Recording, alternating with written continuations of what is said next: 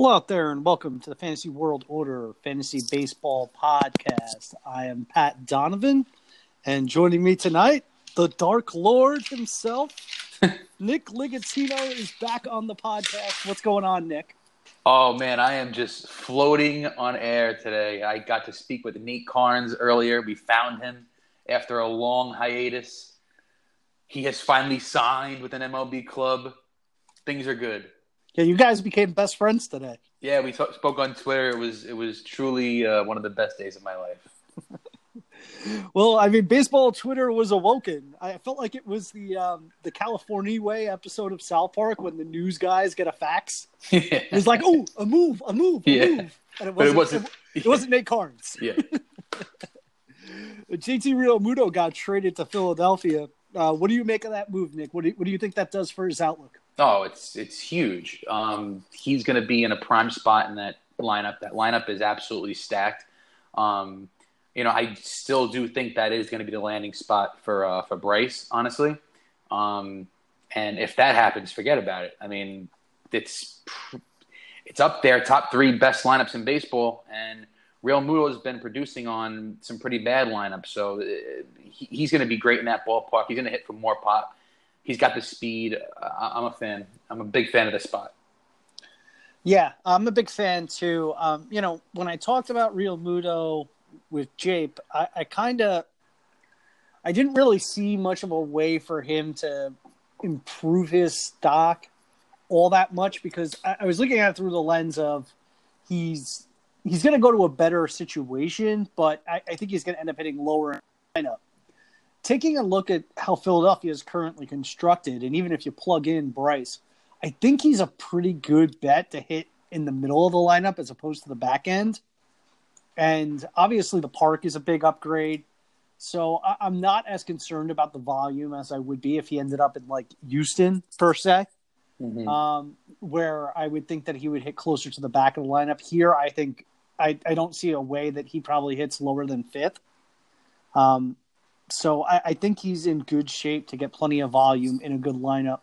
Um, and I think the power ceiling goes up. I, I, think he goes from like at the high end, like a 20 ish homer guy to probably about mid 20s. Hmm. And, and he put, he's definitely closer to Gary than he was. I think I still have Gary ahead of him, but yesterday it wasn't close. And today it's like they're definitely within five picks of each other in terms of how I would rank them. Just as uh, I don't know if you had Realmuto in front of Gary to begin with, or, or, or has he lapped him? Or uh, no, I had I had Gary in front of Realmuto, and this moved the needle that much that now I have Realmuto in front of Gary. Okay, all right. Okay, so tonight's our bold prediction show, um, one of the funnest shows of the year, and I'm actually going to kick it off. All the ADPs that I mentioned tonight are going to be NFBC ADPs um, from January 1st forward. So my first bold prediction I'm going to start with the deep track. Forgotten Man, Steven Souza Jr., 336.41.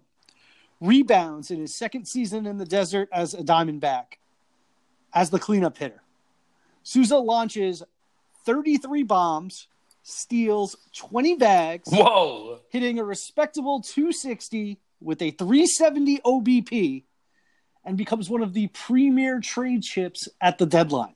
Holy so let me tell you a little bit about my thought process in identifying Souza as as a really what is a, a significant breakout candidate. Obviously, last year was a lost year. I'm tossing it out. It was injuries right from the very start. He never really got healthy or really had an opportunity to get going. Um, the year before in Tampa, he had 30 bombs, 16 steals. He hit 239. Great year. It looks like a career year at this point. But if you dig in a little deeper, it could have been a lot closer to my bold prediction. Souza got hurt in July and was never the same afterwards. But through July, 426 plate appearances, 22 homers, 8 of 10 on stolen bases, 269, 372, 508. Rest of season, the batting average completely tanked because of 211 BABIP. I think he had to change his swing due to the injury. So I think I think that might have screwed him up there. Um, but if you look at the three months to start the year, you can really see what he's capable of. And Pollock and Goldschmidt are gone. I think the Diamondbacks are going to let guys run pretty aggressively. Souza was highly efficient even last year, six of seven. We know the hard contact is there, the power is there. It's a 44% hard contact rate. He's always been a plus BABIP guy throughout his major league career and had pretty good walk rates to offset what is a high 20s K rate. He just needs health, and I think the homers are going to come. And he's a huge value in my mind for basically free. So you said how many home runs? 33 and Yep. 20, 20 bags. And how, what's the batting average? 260. Oh, all right. So that, so that might be the hardest thing for him to reach is the 260 average. Um, but yeah, no, listen, I've always been a Souza fan, so a Souza fan. Um, but so I'm not going to completely disagree with you. Obviously, that is a really bold prediction because uh, 30, 20. I told you I was coming in hot. I, I like it. I thought you were going to come in. You, you you told me before you had one that I'm going to hate. I was hoping that you were going to come in with that one, but No, no, no. I'm saving that one for later. all right, this one I like. Um, so, I mean, listen, 30, 22, 60, that's like a top 10 outfielder. Um, so that's it's very bold, and I like it. Um, I do believe in Souza's power and speed. I, I would have to completely disagree with you on the um, the batting average, though. The, the K rate's a little too high. I- just think it's going to be. It'll take a lot of luck um, and a really high BABIP in order for him to even get close to I think 250. I think he's more of a 240 ish hitter, but still, um, like my actual projections for um, Souza this year, I have him down for 25 12 and a 235 average, which is still really good for where he's going. Um, so I'm, I'm glad that you brought him up just so that we could spotlight him. Um, but I do think you're a little too bold on that prediction. Well, yeah, the name of the show is Bold This is bold predictions. Yeah, I respect it. But yeah, no, I agree with you. I mean, you know, like a median projection on Souza is probably something along the lines of what you said. Um, but I do think that there is a little bit more to the batting average than 235, given the fact that he's the strikeout rate's high, but it's not. It's not like across that 30% threshold, you know? So, I mean, you're, you're talking about 27, 28, 29%. Well, well, that's the thing. 28's the magic number. And like if you're hovering around 28, it's really hard to hit over 250. Like like to t- like over like 260. But if he's but if he's a guy, he's a career 315 BABIP guy, and that incorporates some of his really early time in Tampa when he really was probably not ready, um, or, or, Yeah. was, or was trying to adjust to major league pitching. And since he's adjusted, I mean, he's sported pretty good line drive rates in each season. So I, the, the thing the thing about that is, is is I think there's going to be enough BABIP juice there to carry the K rate to like a 245 level. Um, you know, obviously this is like his top end outcome, but Mhm. I, I do think it is possible. And he's going to be hitting in the middle of that lineup. So the run production should be good as well. You know, he's he's the perfect guy to hit in between Peralta and Lamb and split those guys in the lineup, those two lefties. So I, I think he's going to end up hitting three or four, and I think you're going to see a lot of run production. I think it's really a matter of health. What's the ADP on him? He's free. Three three hundred thirty six point forty one. Oh man. If that's not a good last pick of the draft, I don't know what is. Yes, he's a he's a, absolutely. That's exactly what I had in mind when it came to him. Your last pick, and you, you're you're looking for some juice. I think this is your guy. Yeah. Like even though he's been in the league for, you know, since what, 2014, 2015? Like 2015, we, I think. I, I still don't think we've seen. Well, we saw his upside that the one big year, uh, 2017, where he had like 30, uh, 16. 30, 16. Yeah, that was like a really good year. But uh, he's capable of doing that again. It's just a matter of staying healthy as well. That's another issue with him is staying on the field. Well, So, that's just it. I mean, even in that year, he got hurt. So I mean, it was he he didn't miss time, but he was playing hurt, and it affected him. yeah. So we haven't seen Souza for a full season yet, you know, completely healthy. And we may never see it. But if we do see it, I think it could be an absolute monster year. All right, I'm with you. I like it. Ready to go for me? All right. Yep, good. So since you came in hot, I gotta, I gotta, I just flipped the pages. I'm like, you know what? I was gonna start with this one. Nah, I, I gotta, I gotta reciprocate here. All right. So Robinson Cano will finish as a top five second baseman this year. Top five. That's hot. Top five.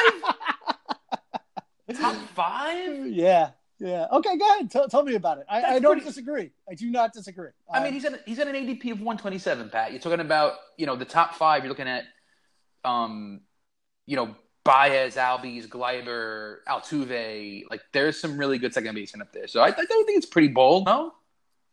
Yeah, but it's not quite Steven Souza going 30 20.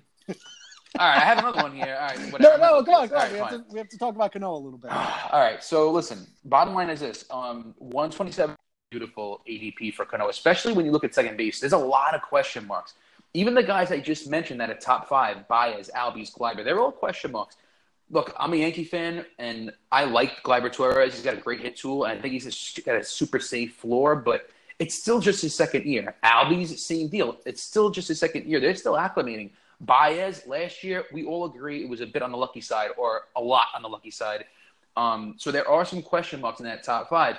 And if you skip to, you know, 50 picks, 60 picks later in Cano, you've got a guy who has been so consistent and not consistent as far as like his numbers because the numbers aren't consistent. He's been consistently good.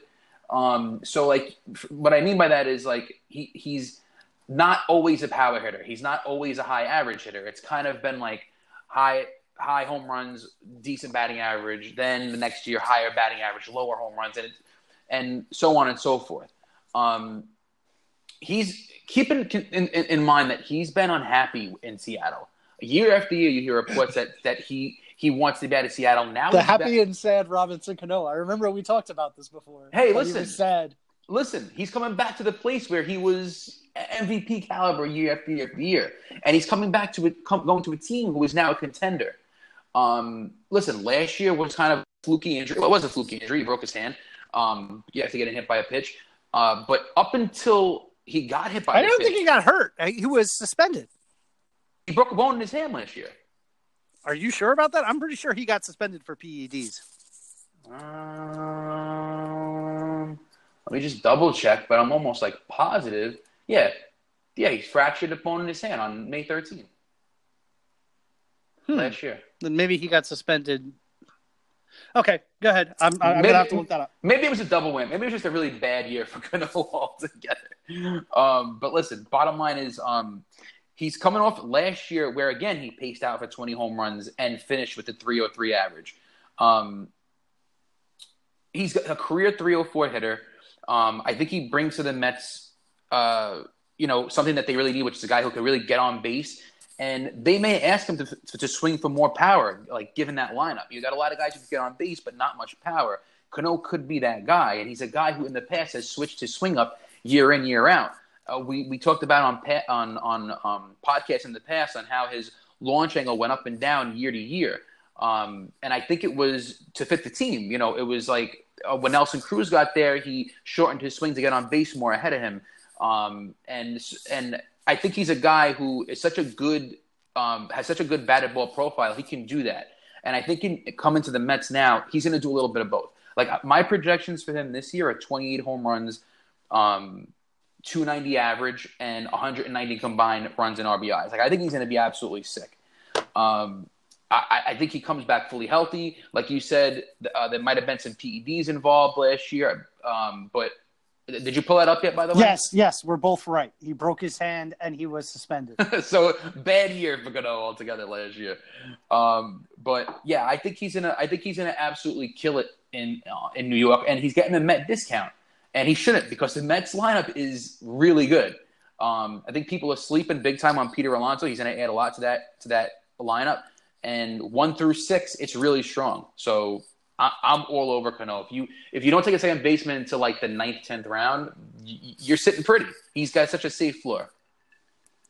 Yeah, I, have talked about Cano a couple of times this offseason, and I'm on board with you. I like the I like the the value in him, and I really like what he brings because it's the kind of skill set that's kind of undervalued right now, which it really shouldn't be.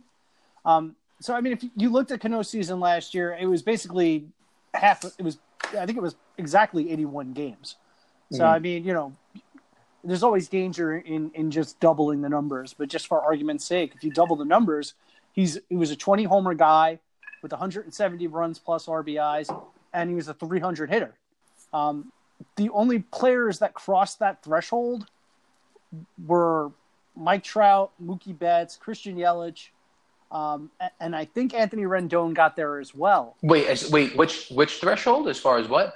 It was 20 homers, 85, 85, and I think 295. Oh wow, okay, that's a good. So, that's a so good it set. was it was not it was not a skill set in terms of, you know, carrying the production across that number of categories. Um, that was it, wasn't achieved by many players, um, and he's sort of boring because people see like, all right, fine, he's going to hit low twenties pop, he's going to score some runs, he's going to drive some guys in, he's going to hit for a good average, but he's not going to give me any of the speed.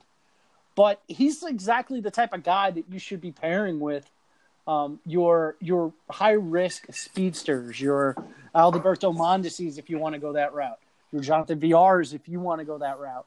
Um, Dee Gordon is another one um, because if because Cano is going to give you the batting average that Villar probably isn't going to give you, that um, Alberto Mondesi isn't going to give you, and I'm going to talk about him in a couple of minutes.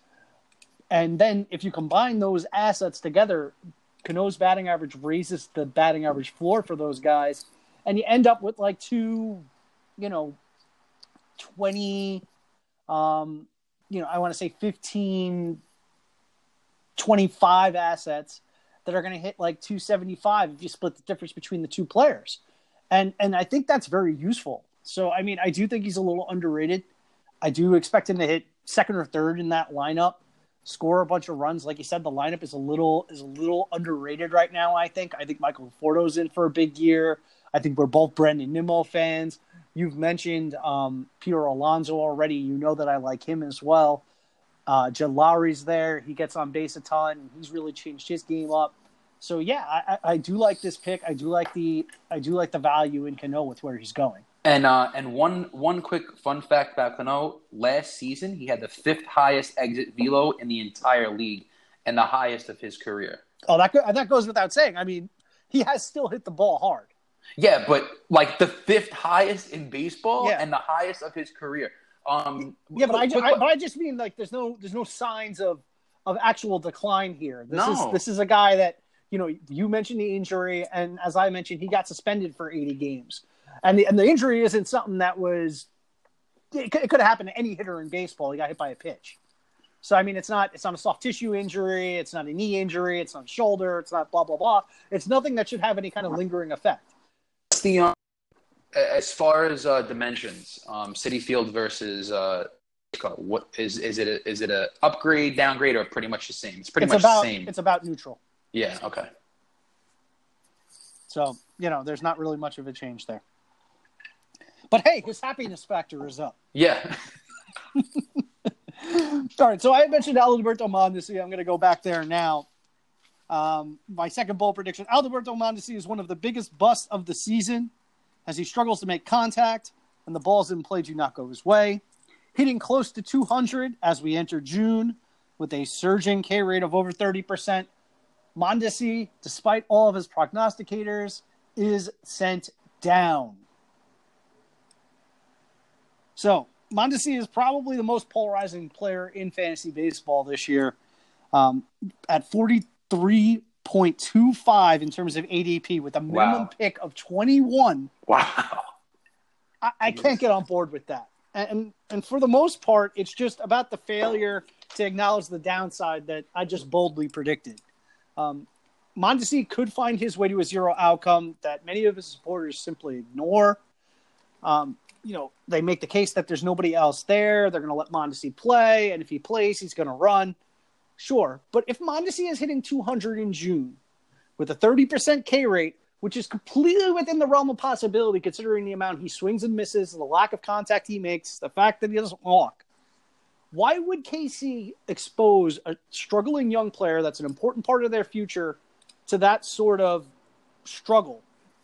Especially when they can keep the service time down. And all you have to do is go back one year to look at the Byron Buxton situation where Buxton was hurt and he was struggling and everyone was saying, "All right, well, he's going to come back. He's going to come back. He's going to come back," and then never came, never brought him back up. Not even in September, because of the service time. So I, I think there is a zero outcome here. Um, he's got the 18.2% swinging strike rate, 67% contact rate. That's scary.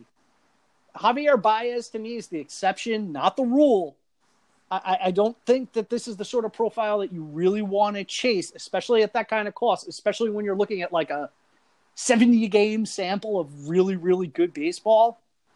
And even when he made his hay in, in August and September, the contact rate was actually down. The 22% homer to fly ball rate was significantly above any rate in his sample. Yes, he's young and adding power, but that surge seems more like noise than the reality to me. And yeah, he's extremely fast. And yes, he can hit the ball hard. But you're passing on Anthony Rendon, Chris Davis, Cody Bellinger to take this guy. I can't do that. Okay. So let me ask you this. Um, because people are obviously in love with this guy because people, for some reason, are in love with speed. I don't know why. You don't know why. We don't know why people are obsessed. Well, I know why because they because they see that speed has gone down and they they don't think it's going to be available, and a lot of but that's experts and a lot. It, well, it's right now it's stagnant year over year, but it's still at a lower level than it's been historically, and and a lot of the expert community plays roto where they're concerned about winning overall titles and and whatnot, and they feel as though they need to have the speed. Whereas, you know, in your average league, you, you probably don't need to finish in the top three in steals to win your league. Okay, so so let me ask you this question, um, because I I really like Mondesi. Uh, I like him because. Um, Well, if you recall, I liked him last year. I said it last year before the season started that this was a guy that you needed to keep your eye on because the opportunity was going to be there and he could run. But I mean, last year he performed well. Like the counting stats were there. Fourteen thirty two is really good in two hundred ninety one play appearances. Like that's Yeah. crazy. So, I mean, even if if the average does get to let's just say, I think two hundred is a little low. Honestly, he's not. He's not. He doesn't have that bad of a batted ball profile. He's not Billy Hamilton. Um, he's not Keon Broxton.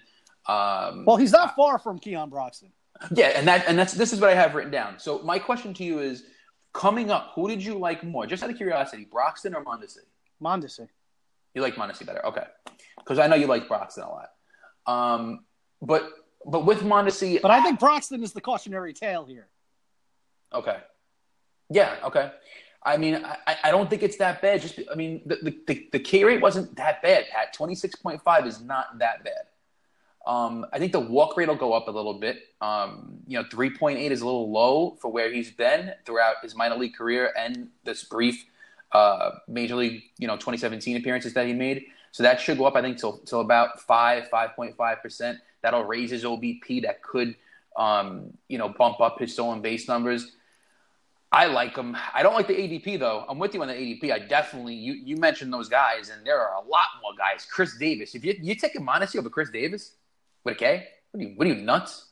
Um, you're taking him over Rendon. These guys who who have been doing it for a long time. Joey Votto, even who's going 30 picks later. I mean, and I can't even picture myself taking a, this kid over a guy like Joey Votto. But I do like the skill set, and I kind of disagree with you. The, the the Royals he he's played enough through AA and Triple A where, and he's come up and gone down. Where I don't know if they want to keep doing that with this kid at this point. Um, the team is not good. There's no one chomping at the bit. I, I just think that he's he's going to get the playing time, just like Billy Hamilton is. They're going to run wild, and you know if if you're drafting him for 40 plus steals, I think you're going to get what you're paying for, and you're going to get 10 plus pop, easy, with your eyes closed.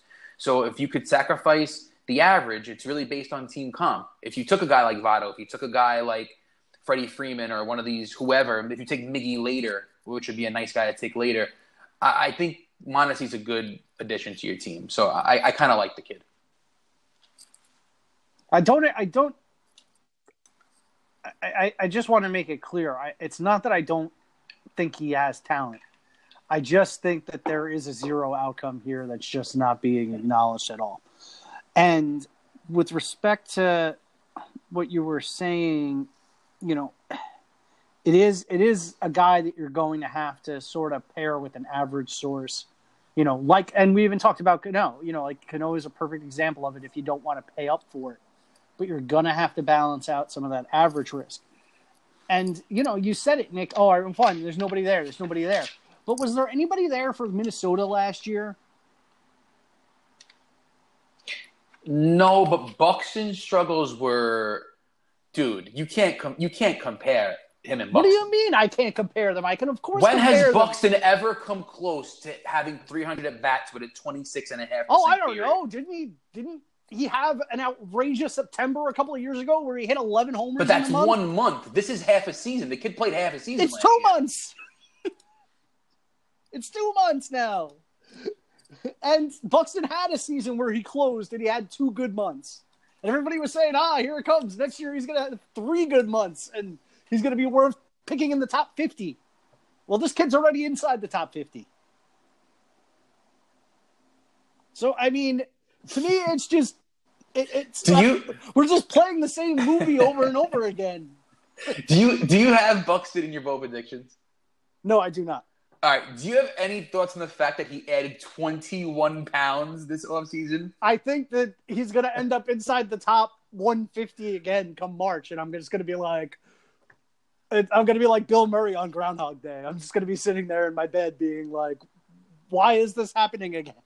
Yeah, but but but but it is that's a big transformation. Like you're going from 6'2", 190 to like 6'2", 220. Like I, I just can't wait to see the kid. I haven't seen pictures yet, but 21 pounds is a lot of friggin' weight. Anyway, I mean, yeah, I'm interested to see him too. And you know, this year, even if you put him at like inside 150, this is the best price on Buxton that we've had. Like, uh, like without question, this year is the year that I have been like, hmm, maybe I could buy in. But I just know come March he's going to be about 30 some odd picks higher because of what you just said. Yeah. People are going to see him. He's going to be yoked out of his mind. He's going to kill some AAA pitching, and he's just going to shoot up draft boards, and that's going to be the end. It's already Hey. started to happen. hey, no one did it with Aaron Hicks last year except for me. Yeah, but Aaron Hicks wasn't the best prospect in baseball seven Sure. years ago. No, People don't still grasp onto that for everything that it's worth, yeah. um, like they do with Buxton. All right, so go ahead. Give us give us your second one. All right, let's see. I'm gonna, I'm gonna do a fun one. I'm gonna do a fun one. This is not a, a top, gonna be a top ten or gonna be a this that. This is just a fun one. Rougned Odor, after this year coming up, will officially be the new mystery box. He will take the nickname of the mystery box. Um, and the reason why I'm saying this is because it is so hard to predict his 2019. I don't know if you had the same problem that I did, but it, it looks so sexy. It looks so good what he did in the second half last year. And then you look at the previous years of, you know, the guy went 30 15 two years in a row and hit for good average. Uh, you can't take that away from him. We hated on him a lot because of his batted ball profile, but the walk rate jumped last year. The And he's rate like, and he's like ten years old. I know he's still just 25. So like, and we said it. I know we, we said it on previous pods. Although we were hard on him, we said like he's making adjustments while he's in the bigs. The Rangers are keeping him up, and he's making adjustments while he's in the bigs. So we're seeing him grow in front of us. Um, I don't know. I, like last year, he went 18, 12, 253 average. Right now, although the stats aren't as good as 2017, 2016, like on the front, if you dive in, he made some real gains. Um, he became more patient at the plate. He's swinging at less wild pitches. He's like really progressing into someone that I think could eventually be like a really good uh, fantasy asset. I think that my, my, my point is I think he has a Javier Baez S 2018 up his sleeve. I think it's I think it's in the realm of possibility. But I also think it's in the realm of possibility that he has a Jonathan Schoop 2018 up his sleeve. Hence why I think he could take the name of the mystery box. But this year I have him projected for 30 home runs, 14 steals, and a 250 average. So he's very va- actually at his ADP, which is 128. So I like him a lot. New mystery box. Yeah, you're really digging in the second base, huh? Um, Yeah. Yeah, I, I guess I did too with Mondesi. But um, with uh, with respect to Odor, it's you're right. I mean, he's sort of been all over the map, super young still, and and kind of growing on the fly. And I and I do like the changes I've seen, and I would be more prone to buy in. But there's one issue that really leaps out to me, and that's the fact that he had 12 steals last year, but he was a 50% runner. He was 12 of 24 on uh, I that that kind of stat doesn't really change my view on the stolen base totals going forward at all. Well, let me let me ex- let me just explain why. Um, and you know, I mean, you can obviously counter. I'm sure you know what I'm going to say, but it's it's just the simple fact that I'm worried that Texas just says enough and doesn't let him run anymore. Um, because he's the type of guy that's going to need double digit steals to kind of pick him up. Because I don't think he's ever going to be a guy that's going to hit 300. Um, you know, I, I see a path to him hitting, becoming a regular 270 hitter, 265, 270 type with 25 bombs. But then when you're at that level, you really need eight to 12 steals to kind of make the profile um, you know, a little bit sexier and, and a little bit more valuable. And I just worry that they're going to say enough with him running because he's never been a good runner. Yeah, I don't know. I, I, I think that the uh, the speed sticks. Um, you know, last year he he still paced out for 15 plus, and in the previous two years he was right at 15 and 14 the year before. Um, so I think he keeps stealing bases. The Rangers offense need guy, needs guys to advance. There's not many good offensive players on that team, so I think he continues to run. And I think there is upside. The sprint speed is actually still pretty good. Um, I know he got caught a lot, but base stealing, he's still just 25, and it's something that he could work on in the offseason or or could improve as as it, as it goes forward. And eh, there's also you know there's also some circumstances where eh, who knows who he got caught running on in those games. And the, the, re- the reason why I don't pay attention to that stat, because to me it's circumstantial. It's, it's who's pitching, how fast is delivery, who's catching, how good is the arm. Um, so I kind of don't look, look at that. I look more at uh, sprint speed and and the player as much as I can. I've seen, I, I think he is um, a good base be double digit and turn in like very Justin Upton esque years where he's going to be like 30 12, 30 13, 32 13. Like every year he'll be around that mark. The batting average is what um, I think is the mystery box. Where I think this year, if he keeps the gains that he made last year as far as patience and and K rate, he, uh, he could bat. He could really bat 270. Yeah, yeah, I agree. I think he could. So he's, um, he's but the he's one really thing, but the one thing that you left out of that analysis in terms of stolen bases is that's all well and good. That's how you think about it. But what about what the manager and the team thinks about it? So, like, it's not just about him and his speed and his ability to run and his willingness to run. It's about whether the team is willing to let him to continue to run, which is where I find the problem. Yeah. Now, like you said, they're not they're not a competitive team this year, so maybe they don't care. But it is a concern for me. In a vacuum, clean slate, clean canvas. Who would rather have him or Cano? Uh, Cano. Hmm. Okay. They're they're separated by like three ADP. Um, for me, it's a toss up, but I'd probably go Cano. I think Cano's gonna have a very, very, very good year this year. I agree. I think so too. All right, let's move to my third one. My love, Matt Olson. oh, this is shocker. his outrageous batted ball profile and joins teammate Khris Davis in the 40 home run club while hitting a career high 270, exceeding Khris Davis in value and turning in a top 30 season. Olson going off the board at 108.67, made noticeable gains in strikeout rate, supported by discipline that indicates the K rate may have been a little inflated Contact percentage was up, swinging strike rate down 2%. He made gains on chase rate, a healthy line drive rate at 21%, elite hard contact at 47%. That says to me that the BABIP gains were real and could tick even higher. And then when you look at that hard contact rate, you combine it with the fly ball profile, Which is what? What's what's the hard contact? 47%. Ooh, hello. And I've said this many times when it comes to Olson. And Nick, this is something that you always harp on. It's the eye test. Yeah. This is a 35 homer bat. Last year, I think, was the floor, not the middle ground.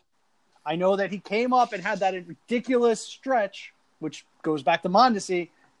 Olson had a two month stretch where he hit 21 bombs, and everyone was saying he's going to regress, he's going to regress, he's going to regress. Well, they were right. Obviously, he wasn't going to hit 60 homers in the season. But I think that that upper 20s level is his floor. I think he's, I have him penciled in. My, my baseline projection for him is 35. But I, I do believe that there is a ridiculous season in there where he goes 40 plus and is one of the better first basemen in fantasy baseball. Yeah, I I could not agree more. I was gonna have him put him in my bowl predictions tonight, but I skipped him because I have Matt Chapman. We'll we'll get into him next, but um, I yeah, Ch- Olson is monster. I mean, he's 6'5", 230. He's got insane bat speed. He's fifth in the league in exit velo. Uh, he, he hit a 475 foot home run last year. It was ridiculous. I, I love him. Um, the A's are going to hit more home runs, I think, than anyone in baseball. I really do. I think Chapman, um, Khris Davis, and Olson will combine for something like 120 home runs plus. Because um, I like Chapman as well for 40 home runs uh, next year. Um, but I completely agree. The, the kid is a beast, and he, he knows how to take a walk. He doesn't strike out much, and he, he's progressed. I, I just sky's the limit. I, I think he could. I think he could hit, lead the league in home runs one day. Yeah, I think so too. So I'll segue right into Matt Chapman. Um, so I have written here, very similar to what you said, Matt Chapman will return Khris Davis value and finish as a top 50 overall player. Um, so pr- pretty similar to what you said, uh, and pretty similar to Olson in general, except I think he has a little bit less of a. I think Olson has a better hit tool. But um, a 93 mile per hour exit velo, 15 degree launch angle, 43% hard contact. Um, the average will come down a little bit from what it was last year, um, I think. Uh, but I still think it'll be respectable. And I'm projecting him for 42 home runs, 190 combined runs and RBIs, five steals, and a 250 average, which is right around where, which is which is which is right where Khris Davis's numbers will be. Um, but Khris Davis is going like 40th overall or something like that. I don't have the number in front of me, but this is 60 picks later. Olson, what was Olson's ADP? 108.67. Yeah, so they're separated by a pick, um, and rightfully so. I think they're extremely, extremely, extremely similar. Um, so yeah, Matt Chapman's going to be awesome. Yeah, I remember talking about Chapman earlier in the offseason with Joe, and I think we were looking at the too early mock ADP, and, and I think he was in the 70s at that point, and we were a little uneasy about it at that point. But looking at it now, where he's going right around 110, it, it's it's a really nice price. Um, and I've and I've come up on him the more that I've dug in. Um, you may recall that that I was pretty high on him going into the season last year. Yeah. Um, because he closed very strongly, and I and I thought the the way he closed in the prior season was going to carry over, and it did. Um, you know, I think he needs a little bit, just a little bit of a tweak in his launch angle to get to that power level you're talking about, but it's not it's not something that's far away at all. And this is a hitter that's already shown that he knows how to adapt and adjust his approach. And, you know, I, I think further adjustments could come. Um, I think that if you do see a little bit of a change in the launch angle, I do think the average comes down a little bit. Um, but if you're talking the difference between 25 homers and 35 to 40 homers for 20 points of batting average, I think you take that. But um, yeah, I, I, I, like the price on Chapman. I agree. I, I really want as much of that Oakland trio as I can get because I think there's going to be a lot of run production there. Yeah, big I'm, time. I'm really, I'm really into into that trifecta of players. Um, you know, Davis is expensive, but Davis is money in the bank.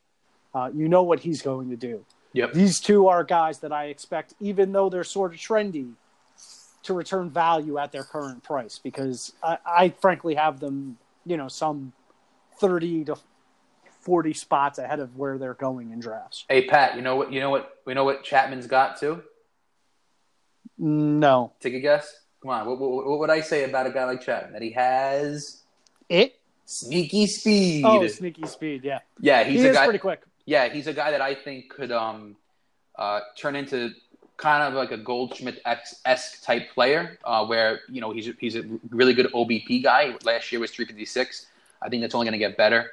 Um, and I would not be shocked to see him steal 10 bases uh, next year at all.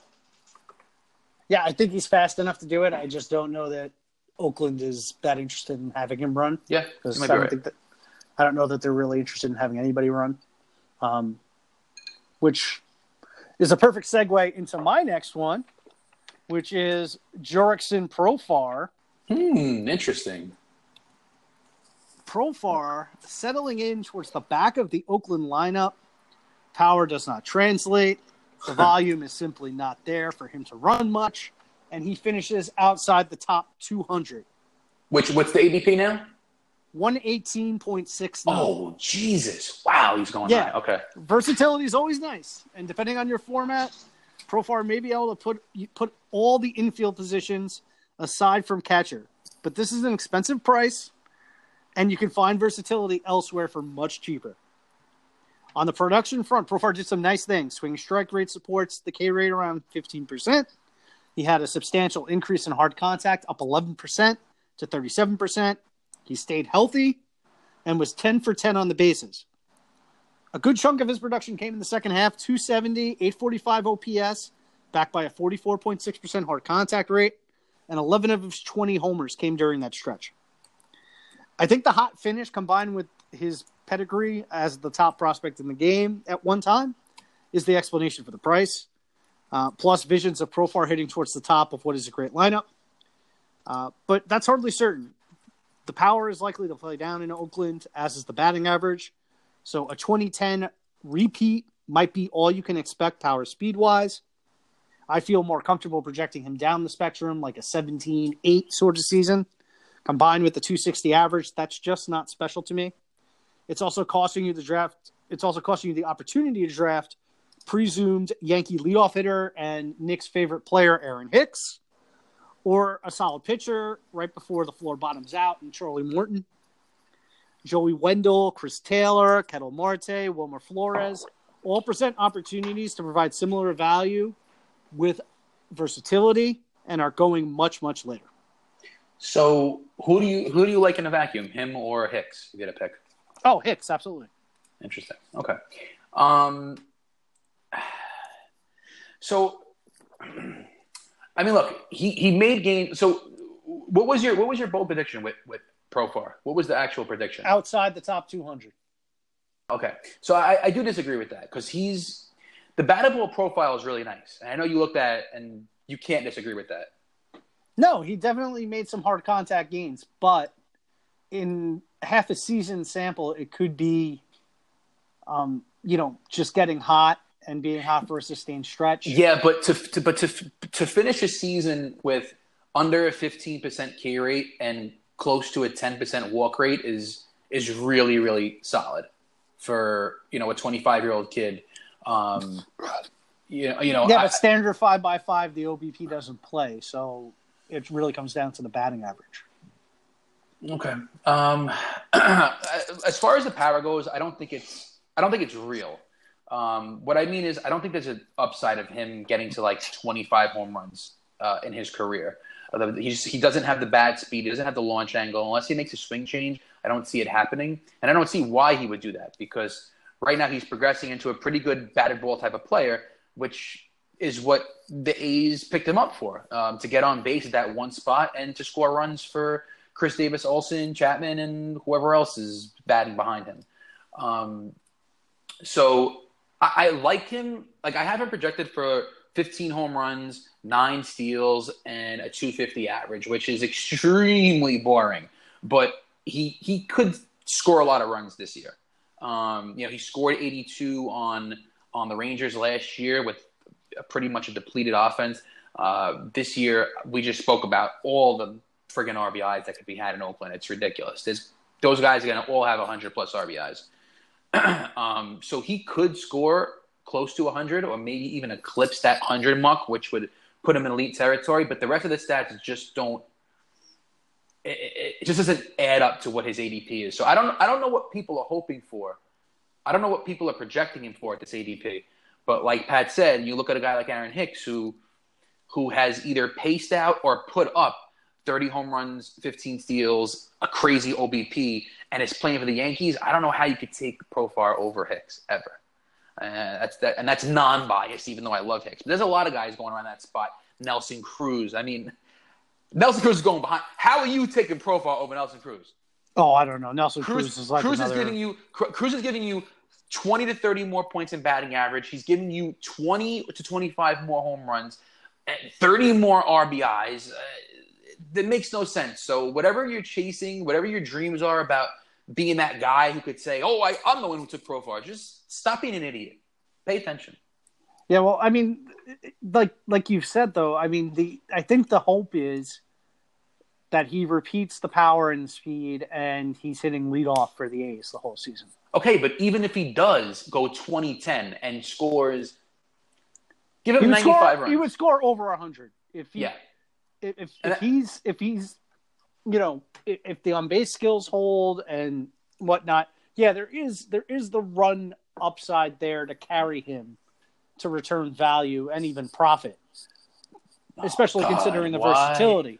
Why would you not put Piscotty at the leadoff spot? But that's my point. This is my point, right? So so you turned around and you said 15 9 250.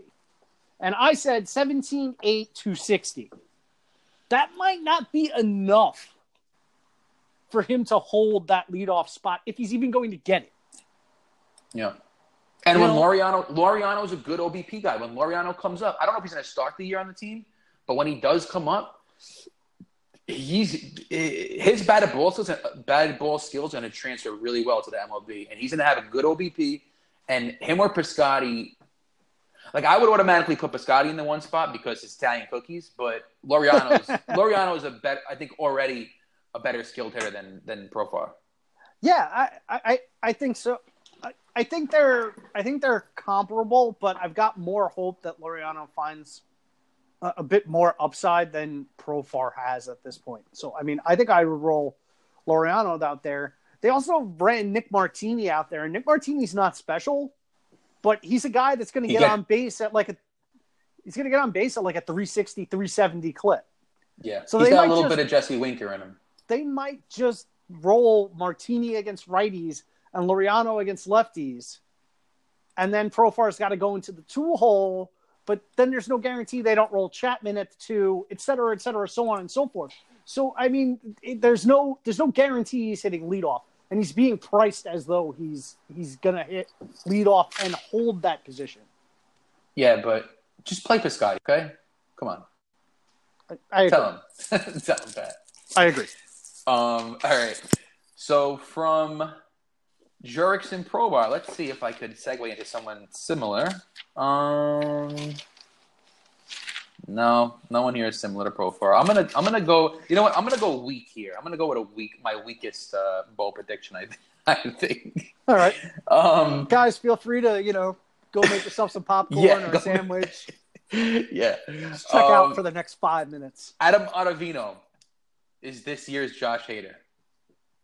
Um, that's pretty bold considering. Wasn't had... Adam Ottavino Josh Hader last year? No, not at all. Um, Josh Hader's K to K per nine is like sixteen or something crazy like that, and he sported like a two ERA. Like, how could you compare Ottavino and Hader from last year? Uh, I don't know. I need to look up Ottavino's stats. For yeah, there's there. You can't. Com- you, I believe that Ottavino was completely uh, dominant as well. No, but... he was. He also fell into a really bad rough patch. I'll, I'll pull it up right now. I'm curious too, but I know that um, Hader was on the Hader was on the planet. Yeah, yeah, yeah, you're right. You're right. Yeah, yeah. So, so Ottavino struggled with um, his walks, and who does not struggle with walks in Coors? Nobody. Even guys with good control. So now he finds himself in New York. Not a great ballpark, but it's not Coors, which is the worst ballpark. Um, Ottavino's going to get a lot of play. So I think the first thing people think of when they think about the Yankees bullpen is it's so loaded. How much play is he going to get? Well, here's the thing: the Yankees do not play their pitches pitchers over like the sixth inning ever, even if they're throwing a great game. Um, that's just the way we are. So Ottavino will get his play. The stuff is really good. The cutter is the cutter is generating over a twenty percent whiff. Um, the sinker is unhittable. Last year, it had a 158 batting average against, and he's got the the wipeout slider. So I, I just think that as far as all those numbers, yeah, they're great and dandy. But like anyone who's watched Ottavino pitch, he's I don't want to say, you know what? I'm going to say it. He probably has the filthiest breaking stuff in baseball. Um, and I would put it like in the same realm as like Carter Capps, like that stupid wiffle ball movement that he, you can't compare it. Um, so I think that he is going to have an absolute monster year. I think when I see, we're going to see the K per nine go from 13 to which is already impressive up to like 13 and a half, 14. And I think we're going to see the walk rate come down a little bit as well. Um, so, yeah, Ottavino should definitely be drafted higher than 305. Okay, I, I totally agree. I, I, do think that Ottavino is going to be a useful middle guy. Um, stuff is filthy. The Yankees always seem to bring their relievers up a level, um, and I'm not terribly worried about the volume either. Um, so yeah, I'm I'm on board with that. Plus, Ottavino's a local kid. I think he's returning home, so um, I imagine that'll also add a little extra motivation for him um, to do well. And plus, he's moving to a spot where teams haven't seen him before. So, and if you haven't seen that slider, you just really don't you're in trouble. Chance. Yeah, yeah. Okay, so uh, I'm going to do my first pitching one since you since you broke out Ottavino. Despite losing Charlie Morton, Dallas Keuchel, presumably, and Lance McCullers, the Astros have four starters finished inside the top 35 in fantasy baseball. So now you've got your obvious ones. You've got your Justin Verlander and your Gerrit Cole. So this is about Collin McHugh and Josh James. So Josh James is the starting pitcher 54. Um, as a starter in Major League Baseball, he threw three games, 235 ERA, 11.15 K per nine, 3.17 K to walk, and a matching xFIP and FIP of 3.75. The minors last year, 114 innings pitched, 3.23 ERA, 1.12 WHIP, 13.5 K per nine, and a 3.44 K to walk. Those are impressive numbers, and it was impressive that he was able to maintain it even in a brief stint at the major league level. Small sample at the major league level, but 14.3% swing strike rate, more soft contact than hard contact, which I really like. You're pairing swing of swings and misses with good batted ball data. Fastball was averaging 96 to 97 in September. So at the end of the year, he was still pumping gas. Among qualifiers, Severino, Cole, Folty, and DeGrom were the pitchers that were in that area in terms of their fastball velocity. It was a plus pitch overall, but slightly below average as a starter because he did have some relief pitch relief appearances and he threw it about 55 to 60% of the time. Um, he threw about 135 innings last year. He's 25. So I think an innings cutoff might be around 180 if there is one at all. Which um, is fine. That's perfectly fine. You would take that. He's carried the swing and miss stuff throughout his minor league breakout into the majors. I worry a little bit about the fastball. I think it's a little hittable, a little straight. The plus, plus velo will make up for it, but it's not Zack Wheeler's fastball, for instance. The secondary stuff, the slider grades out higher in terms of um, how prospects have seen it, but the change was better. And his primary secondary pitch at the big league level. Still, it's a nice sign that he trusts his two uh, breaking pitches and off speed pitches. Um, but even with the question marks on command of the secondary stuff and a somewhat hittable fastball, I still think he's a high threes ERA guy with a plus K rate and upside beyond it. The Astros seem inclined to give him the opportunity. So I, I do like James quite a bit. And then McHugh has been a really solid major league pitcher since he arrived in Houston. Last year's relief work aside, as a starter, a 3.7 ERA, 8.4 K per nine, 3.4 K to walk, 1.25 WHIP with matching peripherals. Each year, the swing strike rate was over 10%, and as high as 12%. If you look at what starting pitchers ended up as top 40 arms, you will see that's about where McHugh 2014 to 2017 would end up between top 30 and top 40. And that's just who he was. Now, if you look at his work from last year, 72 and one third innings, 11.7 K per nine, 1.99 ERA. In the bullpen, it was dominant. Certainly, the stuff played up in shorter appearances. The fastball was up two ticks to 92. But bear with me here. McHugh has thrown approximately 150 innings over the last two years because um, his 2017 was abbreviated by injury. Let's say that gives his arm a little more juice and he's more 91 than 90 in terms of his fastball. When he was throwing 91 in 2014, he was a 2.73 ERA pitcher with 3.11 peripherals with a K per nine of 9.14. I'm not saying he's going to replicate that level of success, but there's easily a path here to a 3.5 ERA season or better. And if he's a 3 3 to 3 5 ERA arm with an 8.5 to 9 K per nine, he's in the Zack Wheeler to David Price full season territory from last year. That's a top 30 arm. He's going off the board as starting pitcher 69. Yeah, so I mean, I'm not going to disagree with, with you at all on either either of these guys because you know I said I said it last year a hundred times. The Astros are masters at getting the best they absolutely can out of every single pitcher on that staff. You look what they did with Brad Peacock, Collin McHugh, uh, you name it. They, Gerrit Cole. Um, everybody excels on that team. Every single person. Um, so uh, yeah, I'm in complete agreement. I have Josh James on every single mock that I do. I feel like that's going to be a guy that me, you, and probably Joey will be fighting for on draft day. He'll probably go a lot higher than his ADP, but I have no issue with that because he's so safe as far as the K's go. Like he's going to generate whiffs because the changeup is just ridiculous, and if he throws his slider more, which I hope he does, that's also a really good pitch um, to go with the really high velocity, you know, with a, with a, with a high velocity uh, fastball. So do you got, agree with me on the fastball? It might be a little hittable though.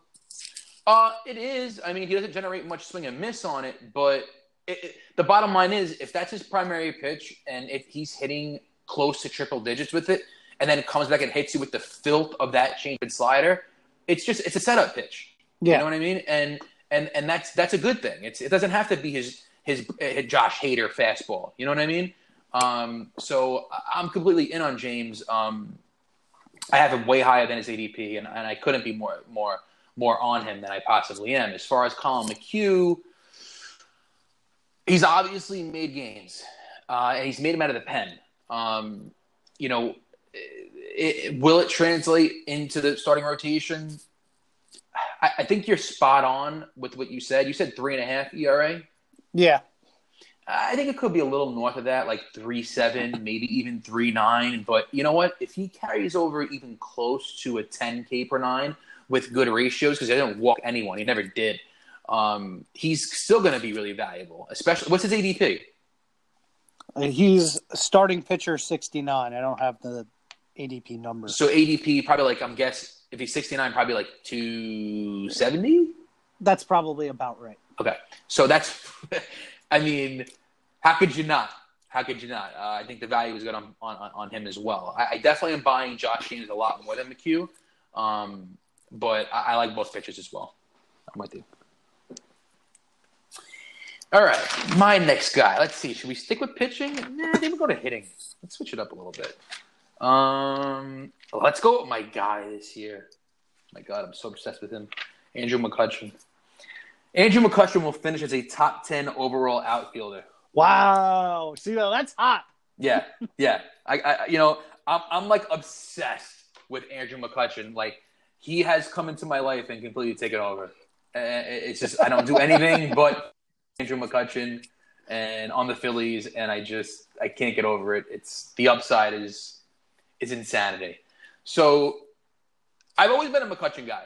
Um, back when he was, you know, MVP caliber, he was our type of player. Just an amazing batted ball profile, really good average, got on base like like Joey Votto s, 400 plus OBP. Um, and then he started to decline a little bit in some numbers, and he's made changes. And he's such a good player. The changes are working. So what he's become now, in my opinion, is a what he's going to be is a power hitter in Philly. With I think the, the average is going to come up the stolen bases have been back to back to back double digits or more. So he's moving from one of the worst ballparks in baseball to one of the best. He's moving from probably the worst offense in baseball to one of the best. He's stolen double digit bags nine out of 10 years that he's been in the league.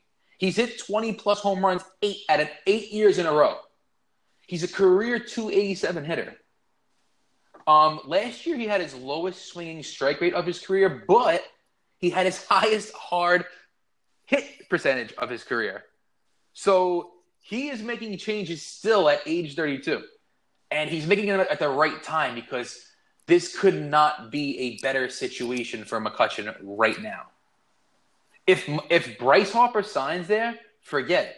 Then I don't know what's going to happen to his ADP. I, I, I hope it doesn't move that much, but the fact that it's still right now at 147 is insane because if you round up your outfield with McCutchen, you're gonna just you're gonna be just loving him all year long. I have him projected for 32 home runs. Whoa. 15 stolen bases, 280 average, and really good runs in RBI totals. Um, I know you, I think the last year before last, saw the the power potential come about in McCutchen, Um, but it obviously it's just not going to play well in, in, in, San Francisco. Who's who's who hits 30 home runs in San Fran? Who has Barry hit? Bonds? Barry exactly. like you know, tonight I was gonna I was gonna do research to see who the last person to hit 30 plus was. Um, and I and I was like, you know what? I'm not gonna dive into the archives of the San Francisco Giants. I'm just gonna leave it alone and and guess that it was Bonds. but um, yeah, I think McCutchen is going to change his game up and become like I think he's going to be insane this year, like insane. Well, we know it's not Brandon Belt. Yeah, it's not. yeah, we, we know that. We know his um, stats by heart. uh, yeah, I, I, I like McCutchen a lot. I'm I'm not, you know, your bold prediction is certainly bold. Um, I've got him for like 25, 12, 275. See, all right, now I'm gonna I'm gonna interrupt you. Okay, so 2017 he hit 28 home runs. Last year you said you saw this power upside, and he went to San Fran. So uh, how are you? Why are you coming down on the home runs now from what they were in 2017? Because I think 2017 was more of a ceiling than a well, all right. So then you go to 2016, 24, and the year before that, 23. So, um, and that was in the Pirates. I, I, I don't know. And with with the swing changes that you've seen, you don't think he's got like more than what you're projecting him for? I mean, I'm projecting him for 25, so I think the ceiling is like 30. Okay. Um, which is why I'm acknowledging the fact that you're outcome while top line is within the range. Yeah, I mean we have to see how he plays in that ballpark. I mean certainly it, it it's an excellent ballpark for power. It's certainly a lineup that's looking very enticing with the addition of Realmuto and the potential of adding a Machado or a Harper there. So I mean, run production should be there. He's going to steal double digit bases. I love the price on him. I think he's a fantastic buy. I think that the batting average is going to come up too because I think, you know, some of his long fly balls that didn't leave the yard in San Francisco are going to leave the yard in Philly. Um, but the question is, is it going to be 14 more or is it going to be seven or eight more? As far, wait, seven or eight more what? Homers. Okay. And, and in my opinion, I, I, I feel more comfortable projecting him for 25 than I would 30. All right. So, but I, but I completely agree with you that this is a, this is a major value and he's still a major value, which I don't understand. I expected him to like go way up, Me like too. close to the top 100 when he signed in Philadelphia, and the market has had enough time to digest this, and they're still not boosting him up. Like a player that got traded in Yasiel Puig, yeah, that's gone up 30, 40 spots since he was traded. The market's digested that and done what it's going to do with it. It's the same thing with McCutchen, and McCutchen is still a value. So if you have him t- 25 home runs, how many stolen bases? 12, 12 steals, yep. and I have him hitting 275. All right, yeah, so that's that's a really good return at 147.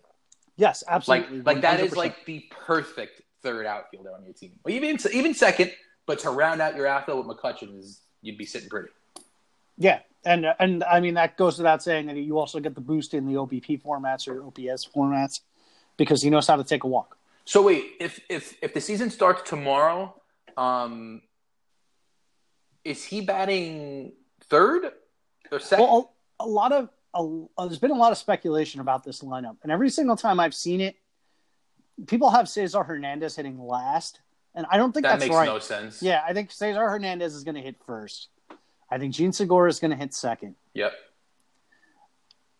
I mean, personally, I would say Bryce Harper is going to hit third because I expect him to sign there.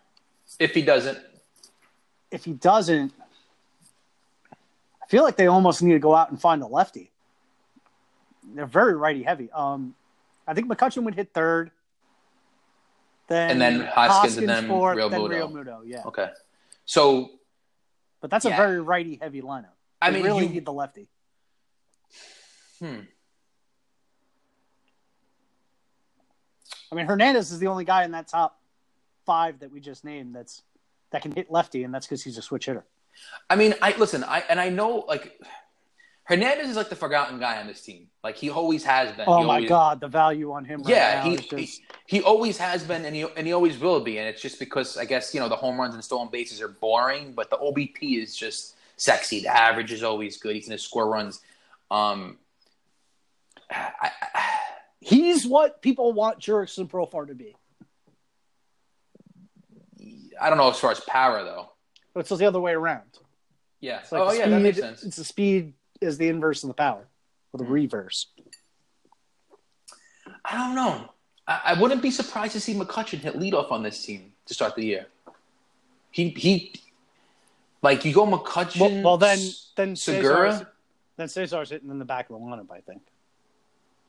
Yeah, I don't know. It's listen, it's going to make a big difference as far as his counting numbers because I think what you where you want McCutchen to be is two or three, because then he'll get all the runs and all the RBIs.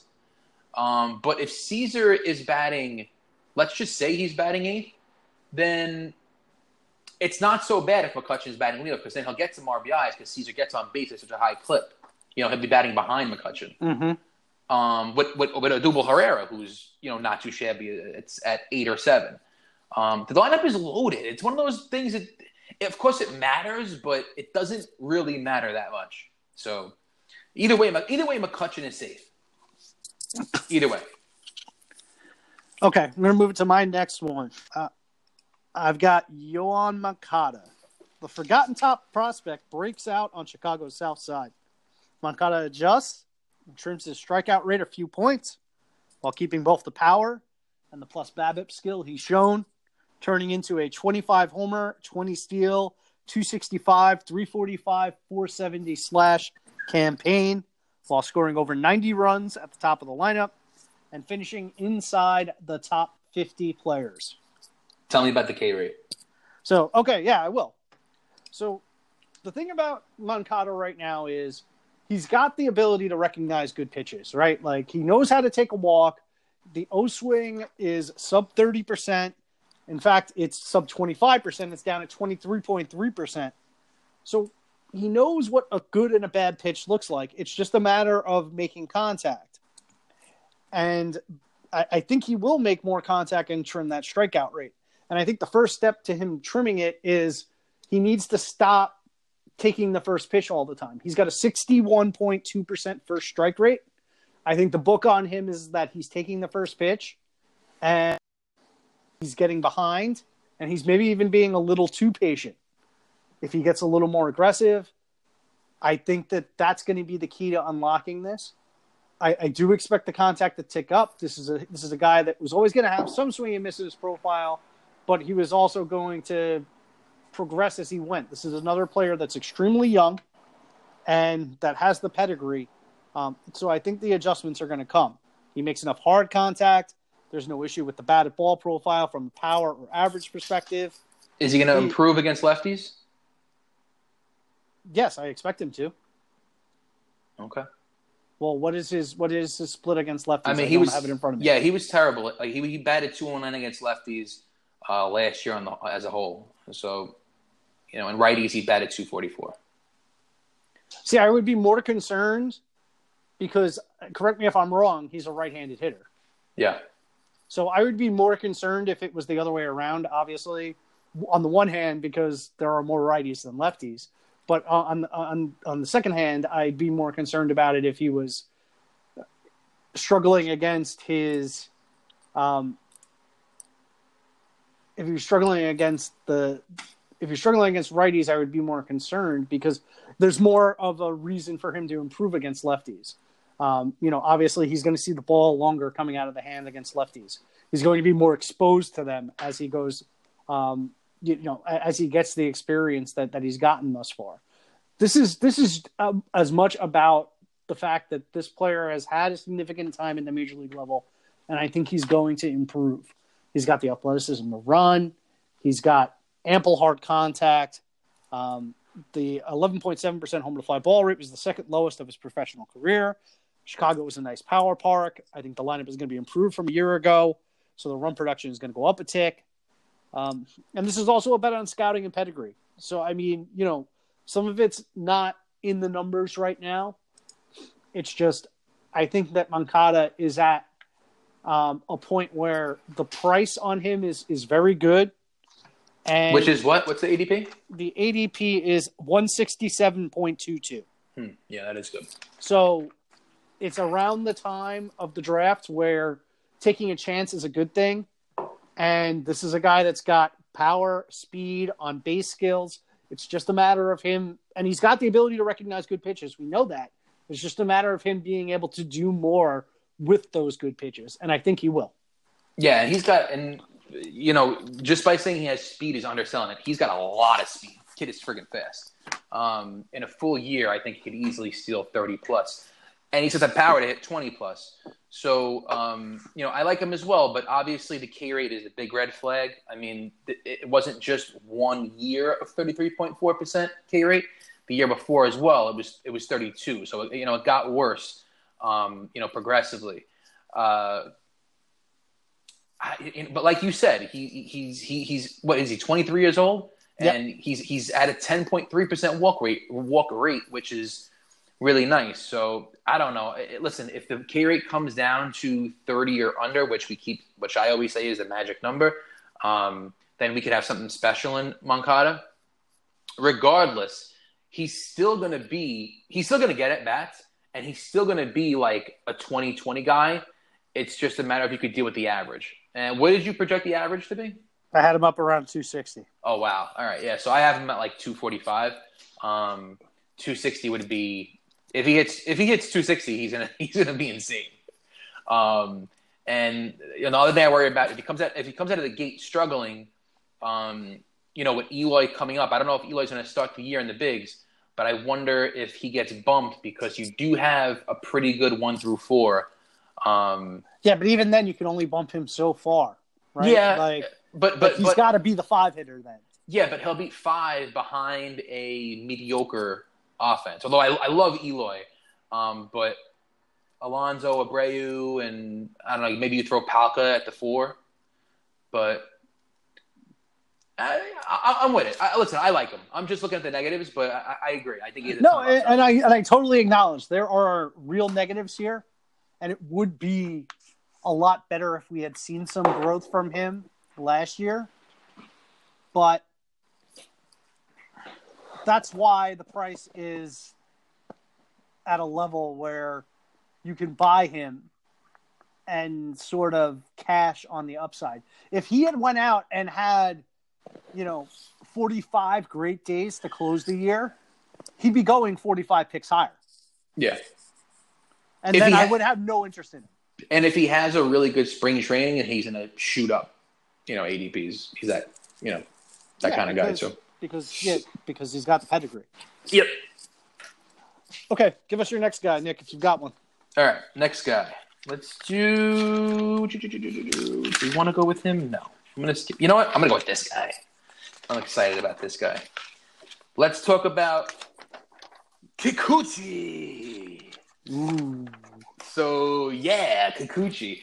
Um, I have to say, the fantasy world order. We've been good at calling guys out. I think we've been good at finding guys, but one thing we've been very, very good at is the international guys. who we like coming into the bigs and who we don't like coming into the bigs. Um, I think we've been pretty spot on over the last couple of years with that. As far as Kikuchi, he is a guy that I really like coming into the bigs. Um, so just some quick things about him for those who haven't watched footage or know about his stuff. Um, he throws a 95 plus fastball. He's got a really good slider. He's got a good curve, and he's got a show me change, which we'll see if that develops into an actual pitch. But uh, he's got a good. He's got, he's got three good pitches. Um, I like this stuff a lot. I watched him a lot. I watched a lot of footage, and I was very impressed. Um, Fangraph Fangraphs posted an article comping him to Mikolas and Maeda, um, who both both pitched in the same league, and um, Kikuchi actually had the better overall uh, advanced. If you look at all three, uh, look, look at those graphs that are posted on Fangraphs. Um, I would recommend that you go watch some YouTube videos though, because the writing and the stats don't do it justice. Uh, the slider to me looks really, really nice, and when you pair it with that fastball, he's going to get guys out. He's going to get a lot of swing and miss, and I have him projected as a top thirty pitcher. Kikuchi. Wow. There's a bold prediction for you. ADP yeah. of ADP of 180. He's going to finish as a top 30 pitcher. We've seen it over and over again. These guys that come from this league, I think it's the NPB league, they come over and have instant success, for some reason. I don't know why it's been translating so well, but it has. Um, you know, Maeda, Mikolas, Hyunjin Ryu, who, yeah, he's been in and out due to injury, but when he's on, he's on. Um, and Kikuchi is one of those guys, except the only difference is Kikuchi throws 95 plus. So he's got that real swing and miss in his repertoire. Um, he doesn't have the command that Mikolas has, but he has good command. Um, so I really like him. I think he's going to have somewhere around like a nine um, K per nine. Um, I think he's going to uh, not. He's not going to walk a lot of guys, and he's going to have a respectable ERA because he's in a good, good in a good ballpark. So I like him a lot, and I have him as the one the 180 ADP is phenomenal. I have him ranked way higher than that. Yeah, I mean he's a guy that has some potential to shoot up if he's very good in spring training. Um, I'm I'm intrigued. I'm not on your level. Um, I, I, I like the fact that he's got that plus slider, and and this is one of those guys. Listen, I, I say it all the time with, with these types. Um, you know, I said it last year with Mikolas, and, and I said it um, with Thames a couple of years ago when he came back over. When you have these players that are coming over and and they, they there is no book on them, they usually get out to pretty quick starts, and then you should deal them. Well, did Mikolas fall apart last year? He didn't fall apart, but he wasn't as good. But Maeda's been pretty consistent. I'm not saying that they're going to fall apart completely, Nick. My point is, is that if they if they come over and if Kikuchi is throwing two five ERA ball through May, flip him, flip him. Yeah, I agree. And that's that's that's my one cautionary tale when it comes to these guys. Don't fall don't fall completely head over heels for them. If he starts that hot, you should try and, and get rid of him because the league hasn't adjusted to him yet. Yeah, and then and then there's always the possibility he adjusts back. But I, I don't think that he's going to be an ace level pitcher. Is, well, is what I'm getting at. Well, for for some reason last year, Mikolas, even though he came out red hot and was had like a one point something ERA in like May, was he was insane. For some reason, his value still wasn't that high. Like he wasn't getting traded. People weren't buying it for some. Well, that's reason. because of the K rate. Okay, yeah, all right. I mean, because he doesn't strike anybody out. So everybody was like, he's going to regress, he's going to regress, he's going to regress. If Kikuchi's a, a guy per inning, you're not going to have that problem. Yeah. Okay, Nick, I'm going to rip your heart out now. Oh, boy. If it's Aaron Hicks, we're gonna, um, if it's Aaron Hicks, I'm hanging up. It's not Aaron Hicks. Okay. If it's Scooter Gennett, I'm, I get it. It's not Scooter Gennett. Okay, who is it? So a year after I expressed how much I love this next player. Oh, no. And we all did. I predict that J Happ finishes outside the top 70 starting pitchers. Goodbye, ladies and gentlemen. It's been fun. FWO. I'm out. No, go ahead. Listen, after years of being underdrafted, Happ finally finds himself up the board as the 36th overall starting pitcher. I do not like that price. Happ was solid last year. continuing to pump 92 to 93 from the left side and relying mostly on that fastball, throwing his four seam and his sinker a combined 73.5% of the time. At 36, you have to wonder how long that velocity can keep up. Now, Happ isn't successful strictly because of the velocity. He's also known to be a guy that has a high spin fastball. But you wonder how much a decrease in velocity would affect him. In two months with the Yankees last year, the results were strong 2.69 ERA. But the peripherals were in excess of four. The strikeout and walk numbers were in the ballpark of where he was, but the homer per nine surged to 1.41. And in total on the year, he was 1.37. So, with that figure, during his time at the Yankees, that 1.41 homer per nine, he had a strand rate close to 90%. Wow. Those two things do not mix. So, you've got age concerns You've got ballpark concerns. And is there more that he can give you beyond what he gave you last year? Probably not. I see a lack of ceiling at this price, and there's a path to a pretty severe floor that we haven't seen over the last few years. So I'm out on. Wow. Well, I'm disappointed in you for, for, for one main reason here, and that's ageism. We are not ageism guys, Pat. Me and you are like the ultimate. Let's ride the old man until he retires, guys. Um, I so, am when they come at really good prices. Yeah, I, this what was it? ADP? He's the 36th starting pitcher. Give the overall. I do. One, one, let me see if I've got it. I probably. I am guessing like 125 around there. Yeah, I don't have it. Right, I can so look it up though while you talk. Yeah, let's. That's all right. You don't have to. Um, let's just call it. Let's just call it 120, which he, he'll be around there if he's what you said. Um, look, look. Bottom line is the last three seasons he's got a sub 3.75 ERA. Um, the K rate per nine has gone up each of the last three seasons progressively. Um, he's been extremely consistent. The 136. 136. Okay, so not far off. I, see, I still think it's a good value. I think he's got. I think he's safe. I mean, look at the guys who are going around him. That that's what I want. If you could pull that up, I want one of the guys who are going around. Um, sure, he's going in front of Tanaka. He's fine, going. Go Archer's going before him. Yeah. Cole Hamels is going after him. Yep. Uh, Kyle Freeland yeah, see, I think uh, uh, there's obviously a big drop off, though. You would agree with that, right? Like, you definitely want Happ over Freeland, and you definitely want Happ over um, Cole Hamels. No, I don't agree with that. What, I, Freeland I might, or Hamels? I might want Hamels. Um, I think Hamels is probably in the same ballpark. I definitely want Yu Darvish, who's going after him. Yeah, I want Yu Darvish as well. But... I definitely want Rich Hill, who's going after him. I don't know. Um, yeah, so listen, the difference between even the Rich Hill, let's just say, obviously the innings. Um, last year he did pitch, but Happ is, you know, he's 145 or more the last five years. He, he's been pretty durable. The ERA, like I said, has gotten better. He's got great stuff, and it didn't play. It didn't. It didn't blow up at Yankee Stadium. Like you said, the, the strand rate strand rate was really high, and it might have been a bit lucky, but um, I watched him I would say 80% of his starts last year because you know what a J.A. Happ fan I was. So when he came to the Yankees, I was obviously tuning into as many J- Happ starts as I could. And he looks fresh. I, I, wouldn't hold the age against him that he's 36. I mean, there's plenty of old pitchers like Kluber and Verlander and all these guys that are going in that top echelon of pitch. Um, I don't know. I, I, I think the ADP is right. I think 136 is actually a pretty good ADP.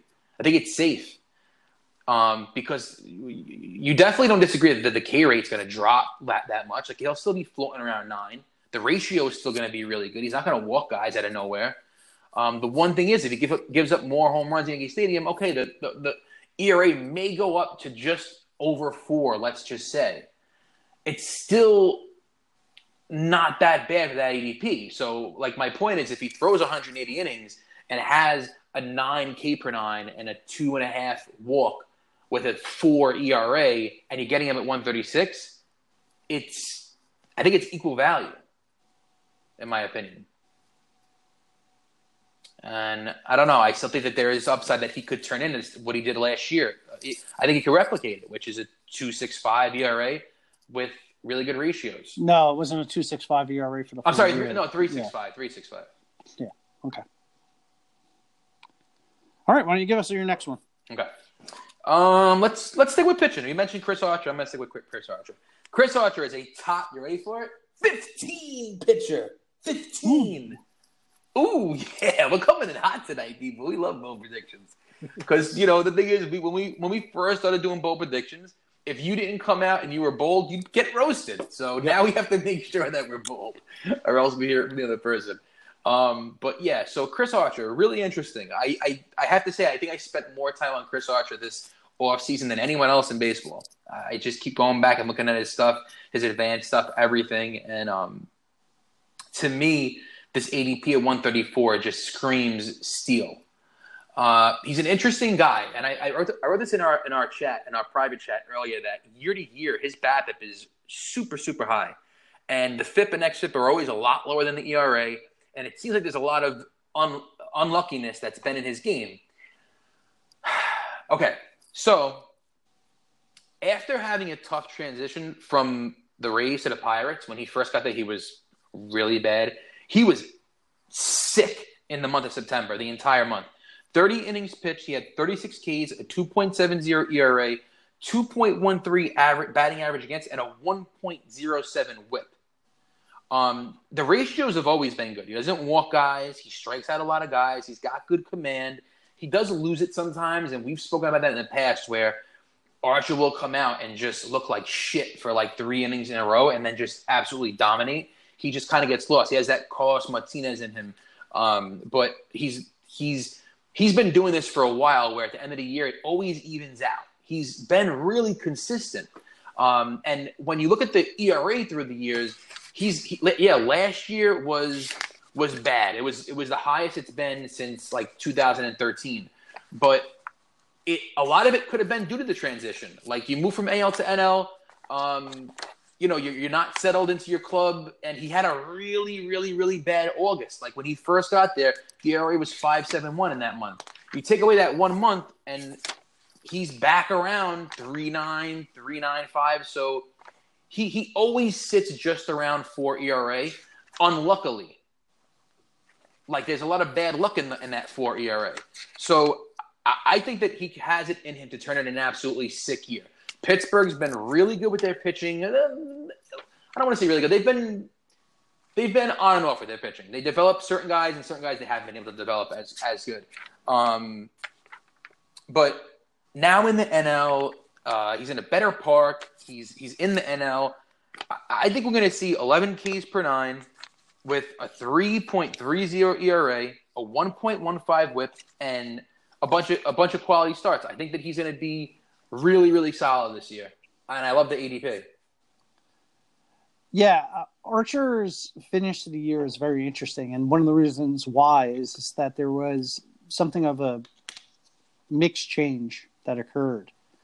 Um, in that he's shifted his fastball away from the four seamer and onto the two seamer. And the four seam has always been, frankly, a bad pitch. Mm. Um, it's never it's never been a strong pitch for him, and this and the two seamer profiles as a potential plus pitch. And, and, and I believe it's Alex Chamberlain wrote about it. There is an article on Fangraphs that's excellent, um, but I think it was Alex Chamberlain. But if I'm, I'm misattributing, I apologize. Um, but the, the, the piece is very good because it highlights the fact that all right, Archer's got this pitch that he hasn't thrown for a number of years because, um, you know, Tampa wants him wanted him to work up in the zone with the fastball, um, and he sort of abandoned the two seamer, and now Pittsburgh is bringing it back, and you pair that potentially with the slider, and you know two pitches are better than one. And and that's really been archer's issue. And and you did mention you know like the command. The command is an issue. And that's part of the reason why he gives up a lot of hits and gives up homers and whatnot. But i i do think that there is some potential here for him to get back to um you know a level where he's like a three five three seven five type guy with a really nice k rate. And if he gets there, you can deal with the fact that like his ERA is somewhat capped just by the nature of who Archer is in terms of command.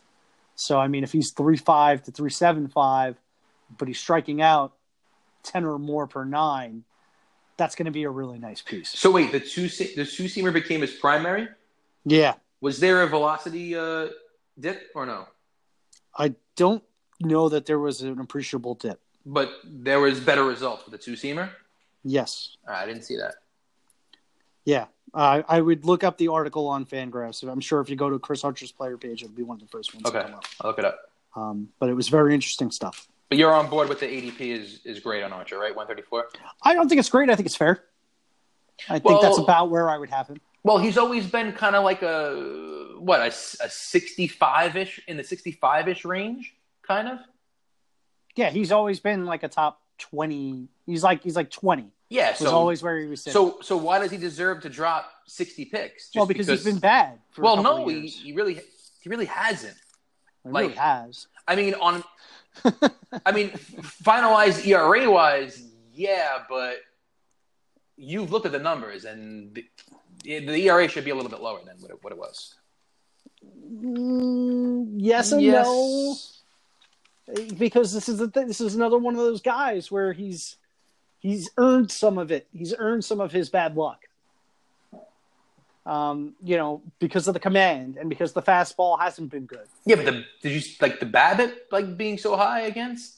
yeah, but I mean, you can't turn around and say that like it's a it's necessarily a luck issue because those Tampa teams are usually very good defensively. yeah, it's true.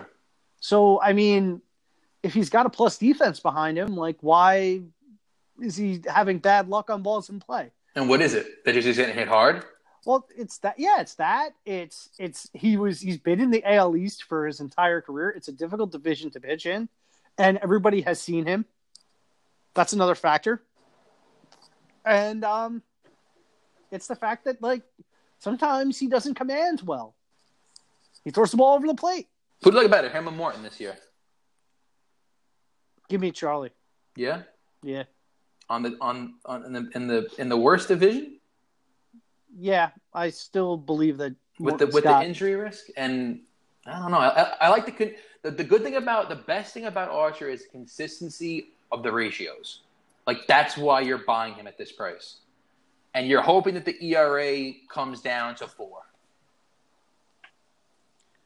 Yeah, but that's the problem is you're hoping the ERA comes down to four. Yeah, but with Morton, with Morton, you're hoping that he pitches 170 innings. Like you're praying that he pitches. Yeah, you see, but that's the difference between that's that's a philosophical difference between me and you. yeah, You want the yeah, innings. yeah. I want the good innings. You want the quality innings. Okay, fair enough. What do you got next? Okay, I've got Paul DeJong. So, Interesting. although results did not show it, DeJong continues to continued to build on continues to build on last year's gains and seizes a significant role in the Cardinals lineup, where he will post strong run production numbers, along with 30 homers and a 270 batting average, reminiscent of Eugenio Suarez's breakout 2018. Whoa. So listen, so last year there's an uptick in the walk rate, a downtick in the K rate. He went down in chase, he went down in swinging strike. So the discipline improvements were supported by the underlying numbers, which is what you want to see. He hit 19 homers in 490 plate appearances over 115 games played. He was out sometime with an injury, but that's a 25-ish homer pace, and that's in line with his prior season. The homer to fly ball was down six points year over year. Despite an increase in hard contact, I see a path to that ticking back up. His speed score, while not outst- outstanding, does leave the door open for some running in the future. Obviously, that's guesswork, but Cardinals are entering their first full season under new management. Perhaps they're more willing to run, or at least let the guys that can run run. Um, on the other side of the equation is we've seen him hit 280 before. He did it in his rookie year although the batted ball profile was probably superior this last year, he only hit 241. Um, I see him true talent, 260, 270 type guy. Um, and again, especially when you consider the improving plate discipline. Plate discipline gets better again, takes another step forward. There's the potential the average takes another step forward. Um, so you have linear improvements, the power, the sort of under the radar type profile, there's a lot of parallels between him and Suarez in my mind.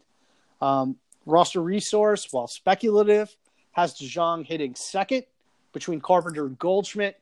There are a few places that are better to hit. Um, and he's cheap, 187.91. Hmm. Are you worried about Moon? Like the leash is a little short because of Munoz. No, not at all. I think Yairo, I think Yairo Munoz is a bench player. Okay. Okay. Um, yeah, listen, I, I like uh, I like DeJong a lot, and he this is one guy that definitely passes the eye test. Didn't he? He came out of the gate last year like crushing, right? If I'm not mistaken. Uh, I believe so. Yes. Yeah, I think last year he came out absolutely crushing, and he was just destroying and hitting like monster home runs. Uh, he looked really good, and then obviously hit a snag and um, started to slow down a bit. But I, I like him as well. I like the player. Um, when he pulls the ball, he absolutely crushes, and he's versatile. Uh, I, I don't know why he only stole like one base last year, one base the year before. Like I see more speed in his in his repertoire, but it's just not playing out so far. I, I don't know what the reason is behind that, but I think he's a guy who could steal like close to ten bags. It's just a matter Yep, of if I he, agree. if he could get on base more. I mean, the OBP hasn't been strong. Maybe that's part of it. Last year was just three thirteen. If that comes up around, No, know- I just don't think the Cardinals ran much. I mean, Yeah. if you think about it, who ran on that team? well, who's fast on that team? Well- Nobody. They, like, j- like they have no fast players. Yeah, I mean, I guess that's, I guess that's, you know, chicken or the egg. But I, I do agree with you. I, I do think perhaps now with the managerial change, maybe they let the young run a little bit more. Yeah, um, but I like them. I- I'm with you. What, what was the ADP on DeJong? Um, one eighty seven point nine one. One eighty seven nine one. See, I'm curious to see. I'll pull it up. I'm curious to see who's going around. I'm going to pull it up right now. Give me two seconds. Sure. Just just to see who we would rather do. All right, so so is going one. You said what what what was his ADP? One eighty seven. Okay, at shortstop. Now we have Andrus. So who would you rather have in a vacuum, him or Andrus? DeJong. Him or Eduardo Escobar? DeJong. Him or Amed Rosario? DeJong. Wow. Him or Tim Anderson? Mm, vacuum. Yep. DeJong. I haven't. This this is an interesting one. Him or Jose Peraza? Peraza. Okay, so that's where it starts. All right. Wow. So you so you have him way higher than ADP. You really yeah, like. I do. I, I I legitimately think that this could be a major breakout And, and would you rather take the shot on Hampson or do you would you rather take Dijon? DeJong. Okay. Interesting. Yeah. Um. Yeah. I mean, now of course, team contacts you plug in, and I need the steals. I might put some of those guys over him. Yeah. But if it's if I'm in a position where I'm able to take best player available, I'm gonna uh, and and especially at the price, I'm gonna take DeJong. Okay. All right, I'm gonna stick with um with batters, and I'm gonna bring up a guy that is getting all the love right now, and I think he's gonna keep climbing. And me and you haven't done many pods this year. We only, I think we only did one. We got to talk about Puig a little bit. Um, so I'm not sure where you have him this year. If you love him, if you if you're kind of lukewarm, if you're not like an ADP, you're loving the ADP. No, I'm in. Okay, so I have him, another guy. He will finish as a top ten outfielder. I'm I'm crazy about him. Um, as far as his batted ball profile, How many outfielders are in your top ten? Ten, and him and McCutchen rounded out at nine and ten. Um, but as far as the batted ball profile, his comps are Mitch Haniger, AJ Pollock, JT Realmuto, All my favorite players. Yonder Alonso. Yeah, like and Xander Bogaerts, who you don't like Xander Bogaerts. Maybe you do now. I don't know, but you always hated him. Um, but yeah, so like the, the batted ball profile, the batted ball profile is excellent. And I've always felt like with Puig, there's a lot of upside as far as the power goes. Um, last year he paced out full season. You're looking at 30 home runs, 20 steals, 267 average, 30 20. You don't get 30 20s often. Um, it was a shortened season, but paced out, you have 30 22 67.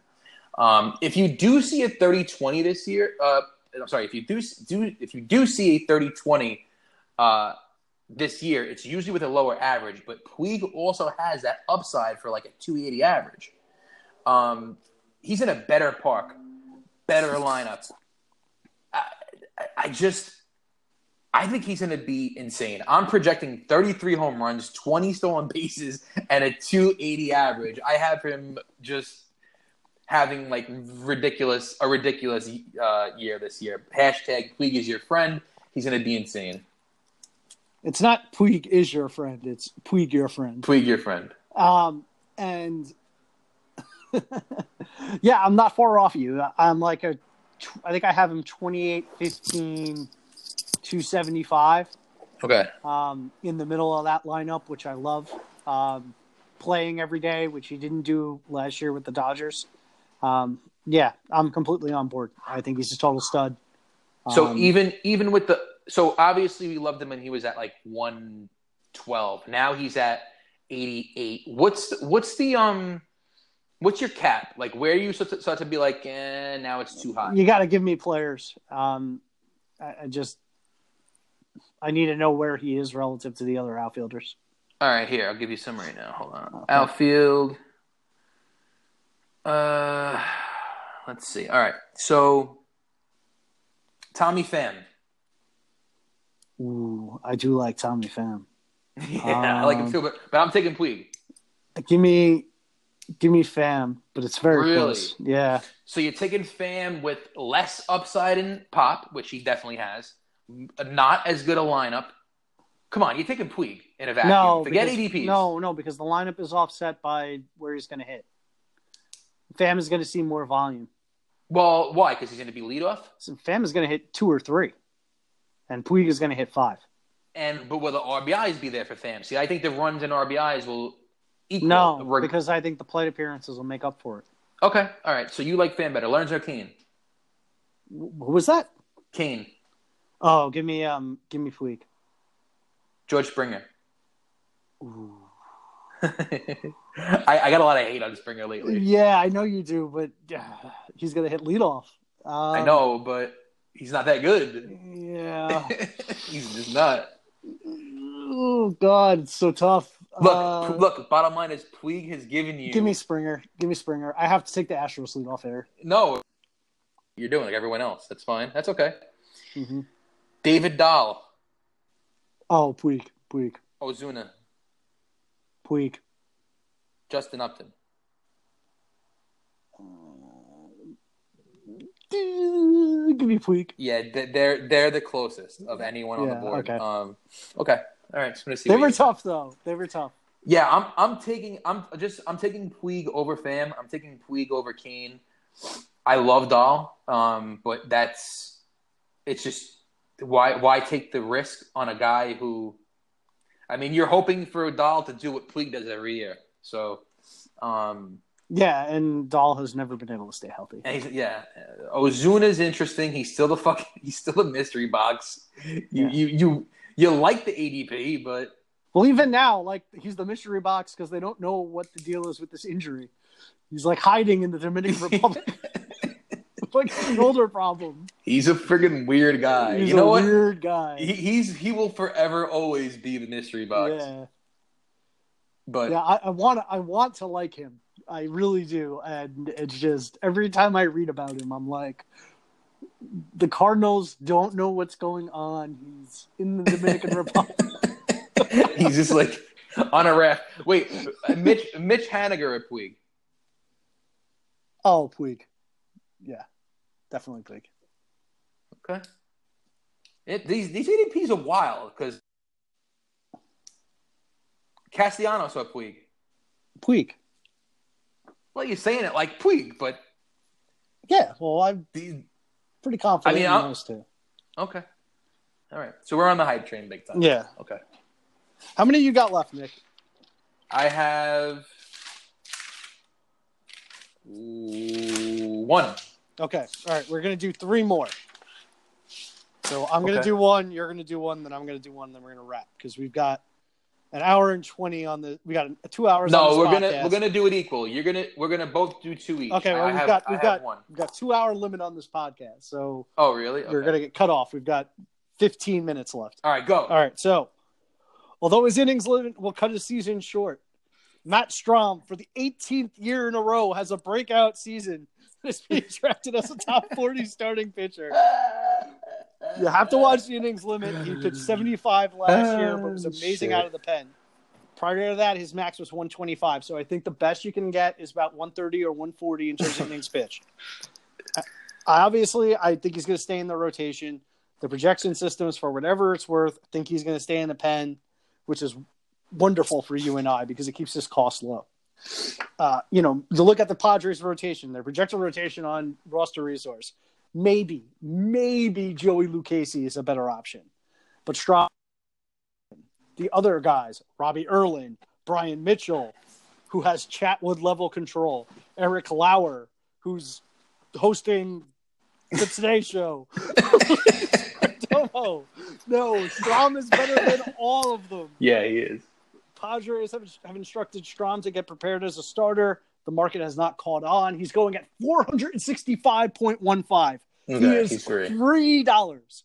So even if the season is cut short, you're all getting all profit from it. And even if he doesn't go into the rotation, he's still a good middle middle reliever.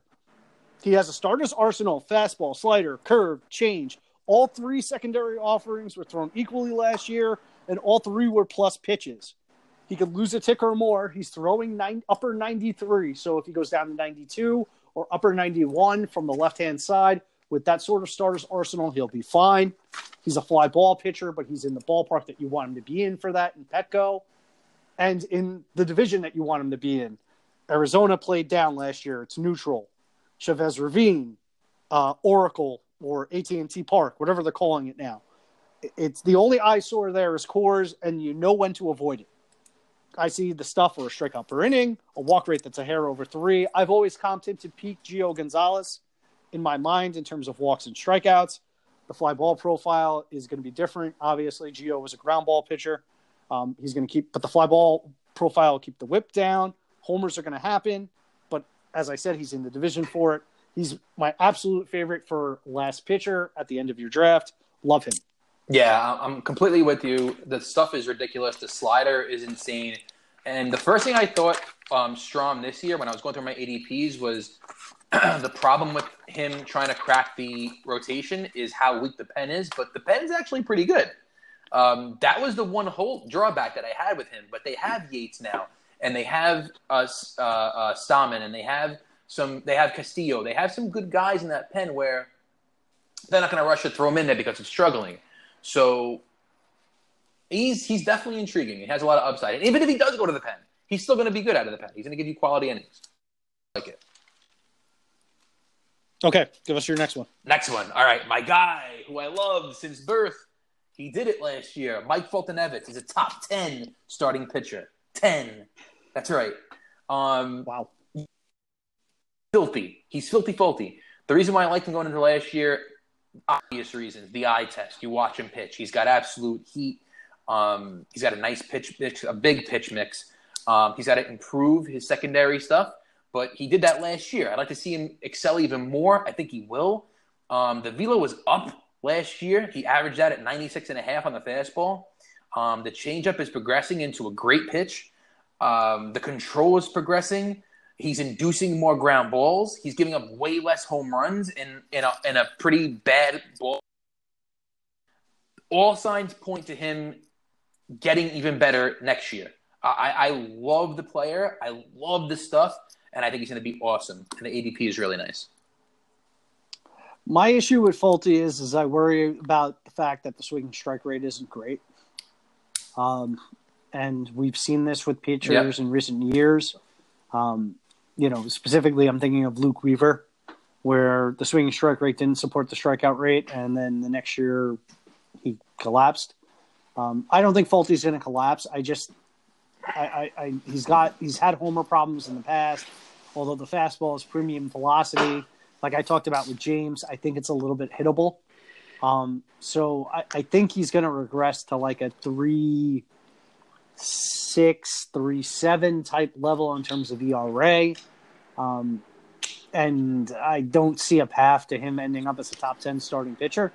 So I'm just going to disagree with you right there, Nick. But um, the team should be good, so the wins should be there.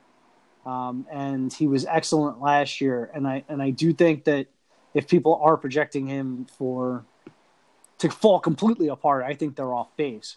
But I, I do expect some regression there. Okay, my next one. This is a guy I know we both like.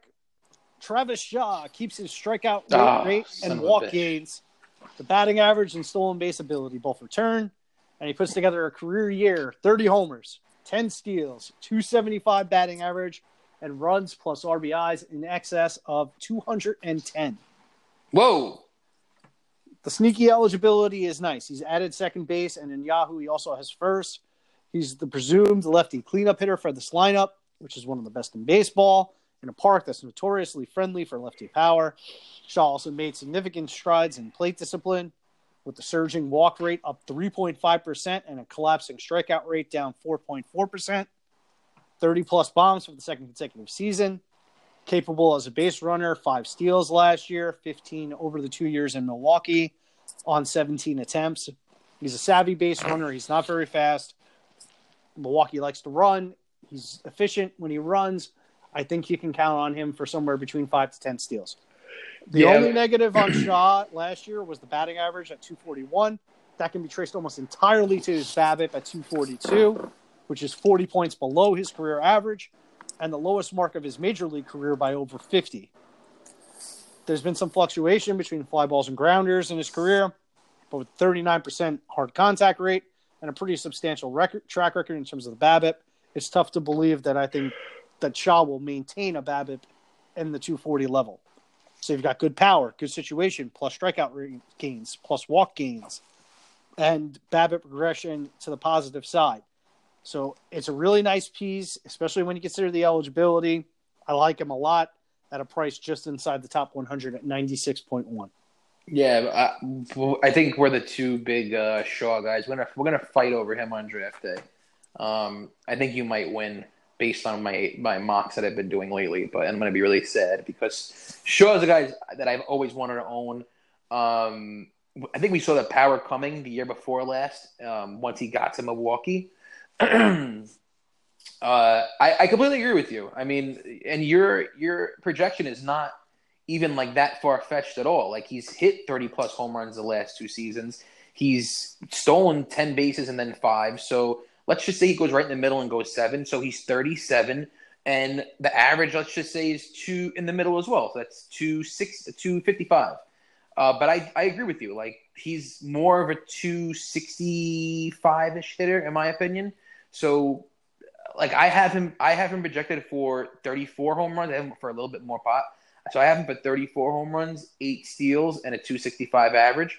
Um, you got to love the walk rate going up to 13.3%. That is phenomenal. He's making real gains. I think the OBP is going to go from 345 to like 350 plus. Um, so yeah, I'm all over Shaw as well. I completely agree. Um, Okay. I'll do my last one because we have well, we have eight minutes. All right, we can really move this out now. Okay, so honorable. Let's let's do honorable mentions before I get to my last guy. Really quick, Robbie Ray, big bounce back year this year. Go out and buy him. Do you agree or disagree? Um, I think he's fine where he's going. I don't think that I'm trying to chase him. So Okay. Disagree. I But fine, I get an honorable mention too. You Darvish returns to the land of top 20 starting pitchers. He's going at like 40 something. I completely agree. Completely agree. I love him as well. Madison Bumgarner, good value or bad value in your opinion? Uh, he's going where he should. he's he's like the guy this year. He's he's gonna go really high in some drafts, um, or he's gonna be there in like round eight, seven, eight, and your fucking head is gonna explode. And you're like, how do I not take Madison Bumgarner here? Um, so I, I, I like the ADP on Bumgarner. Um, Aaron Hicks, we spoke about him already. I'm not gonna go over him. All right, Luis Castillo.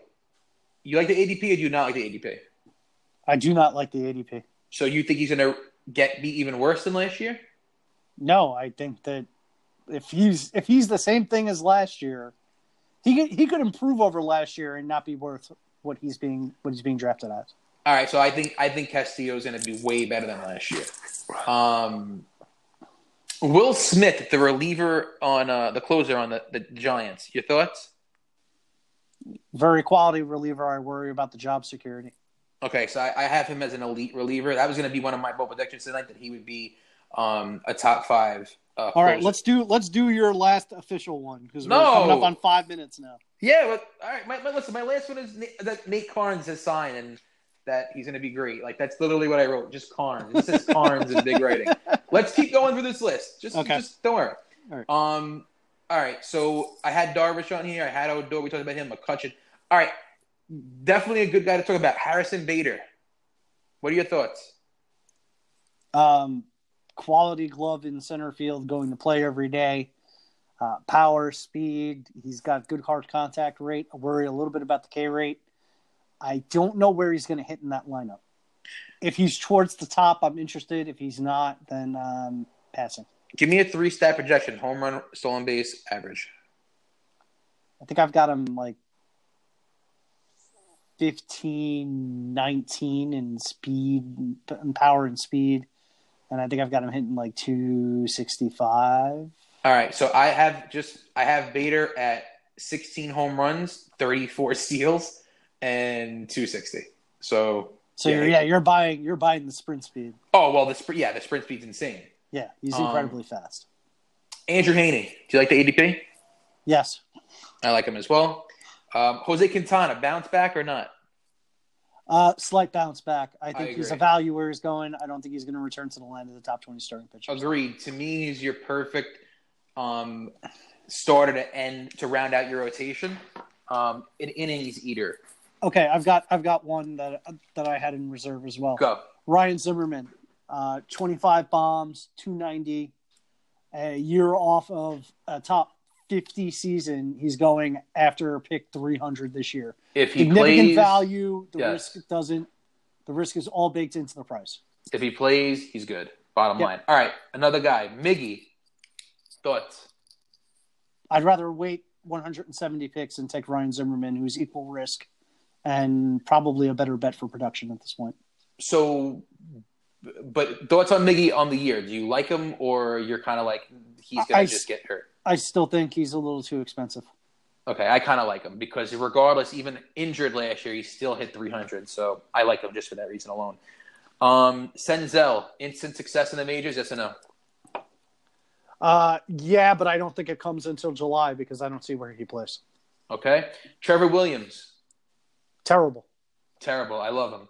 Brendan Rodgers, what are they going to do with him? Does he find playing time? There's He's nowhere played- for him to play. I know, but what do you? He's he's their His top- only his only path is Hampson. Fa- well, he's got two paths. Hampson fails, and they decide to call him up, or trade. yeah, Arenado is traded, and they shift Story to third, and Rodgers comes up and plays short. Okay. Um, Honeywell, does he uh, come back and light it up second half? Um, I think he's up sometime in August, but I wouldn't put it past Tampa to keep him down for the whole year. All right, last one before we end it. One of my favorite prospects. I'm curious to see what you think about him. Does he come up and play significantly this year? Bo Bichette. No, I think he's a cup of coffee guy, Okay. And I think all you have to do is look at what they did with Vlad last year. Yeah, but Vlad was injured for a little bit last year. Yeah, he was injured for like three weeks. I, I listen. The, the, the thing with Bichette Which is what makes me laugh because people were like, "Oh, he's gonna come up. He's gonna come up. He's gonna come up." Then he got hurt, and like there was ne- he never like was sniffing the majors from that point on, yeah, but and Bichette- everybody was just like, "Oh, he was hurt." No, he wasn't hurt. He missed like three weeks. He came back. He continued to rake, and Toronto was like, "No, we're not going to do that. We're not interested." Yeah, I guess they were pretty strict on him, but I don't know. Bichette like played a, an absolute full season in Double A last year. Like, there's no reason to make him play a full season in Triple A this year. Like, Yeah, there is service time, money. nah, you bring him up. This is this could be a really good offense with Bichette and Vlad. They're gonna money, money, money, money, money. But you do love Bichette. Do you love him as much as I do? 'Cause I'm crazy about him. Yeah, I do like him. All right, we've got a minute left, so it's time to do sign off. Okay, Uh, guys, thanks so much for listening. We will be back next week. he will Um, be back next week. I will be back next week. I think Joe is joining me for part one of Outfield. Uh, Nick, let them know where they can find you. You could find me at the real Nick Liggs. It's a new Twitter handle because Pat, uh, I'm an outlaw now. L I G. I got sucked into the Twitterverse. I'm a scumbag. I'm a scumbag. Plain and simple. Um, the real Nick Liggs with a Z. Follow me. You'll be uh, you'll be really shocked and appalled by some of my tweets. Yeah, you couldn't. We, we couldn't threaten the FWO brand with Nick's outrageousness. Um, you can find me on Twitter at Patrick FWO. Again, thanks so much for listening, and uh, we will be back next week. Bye. Peace.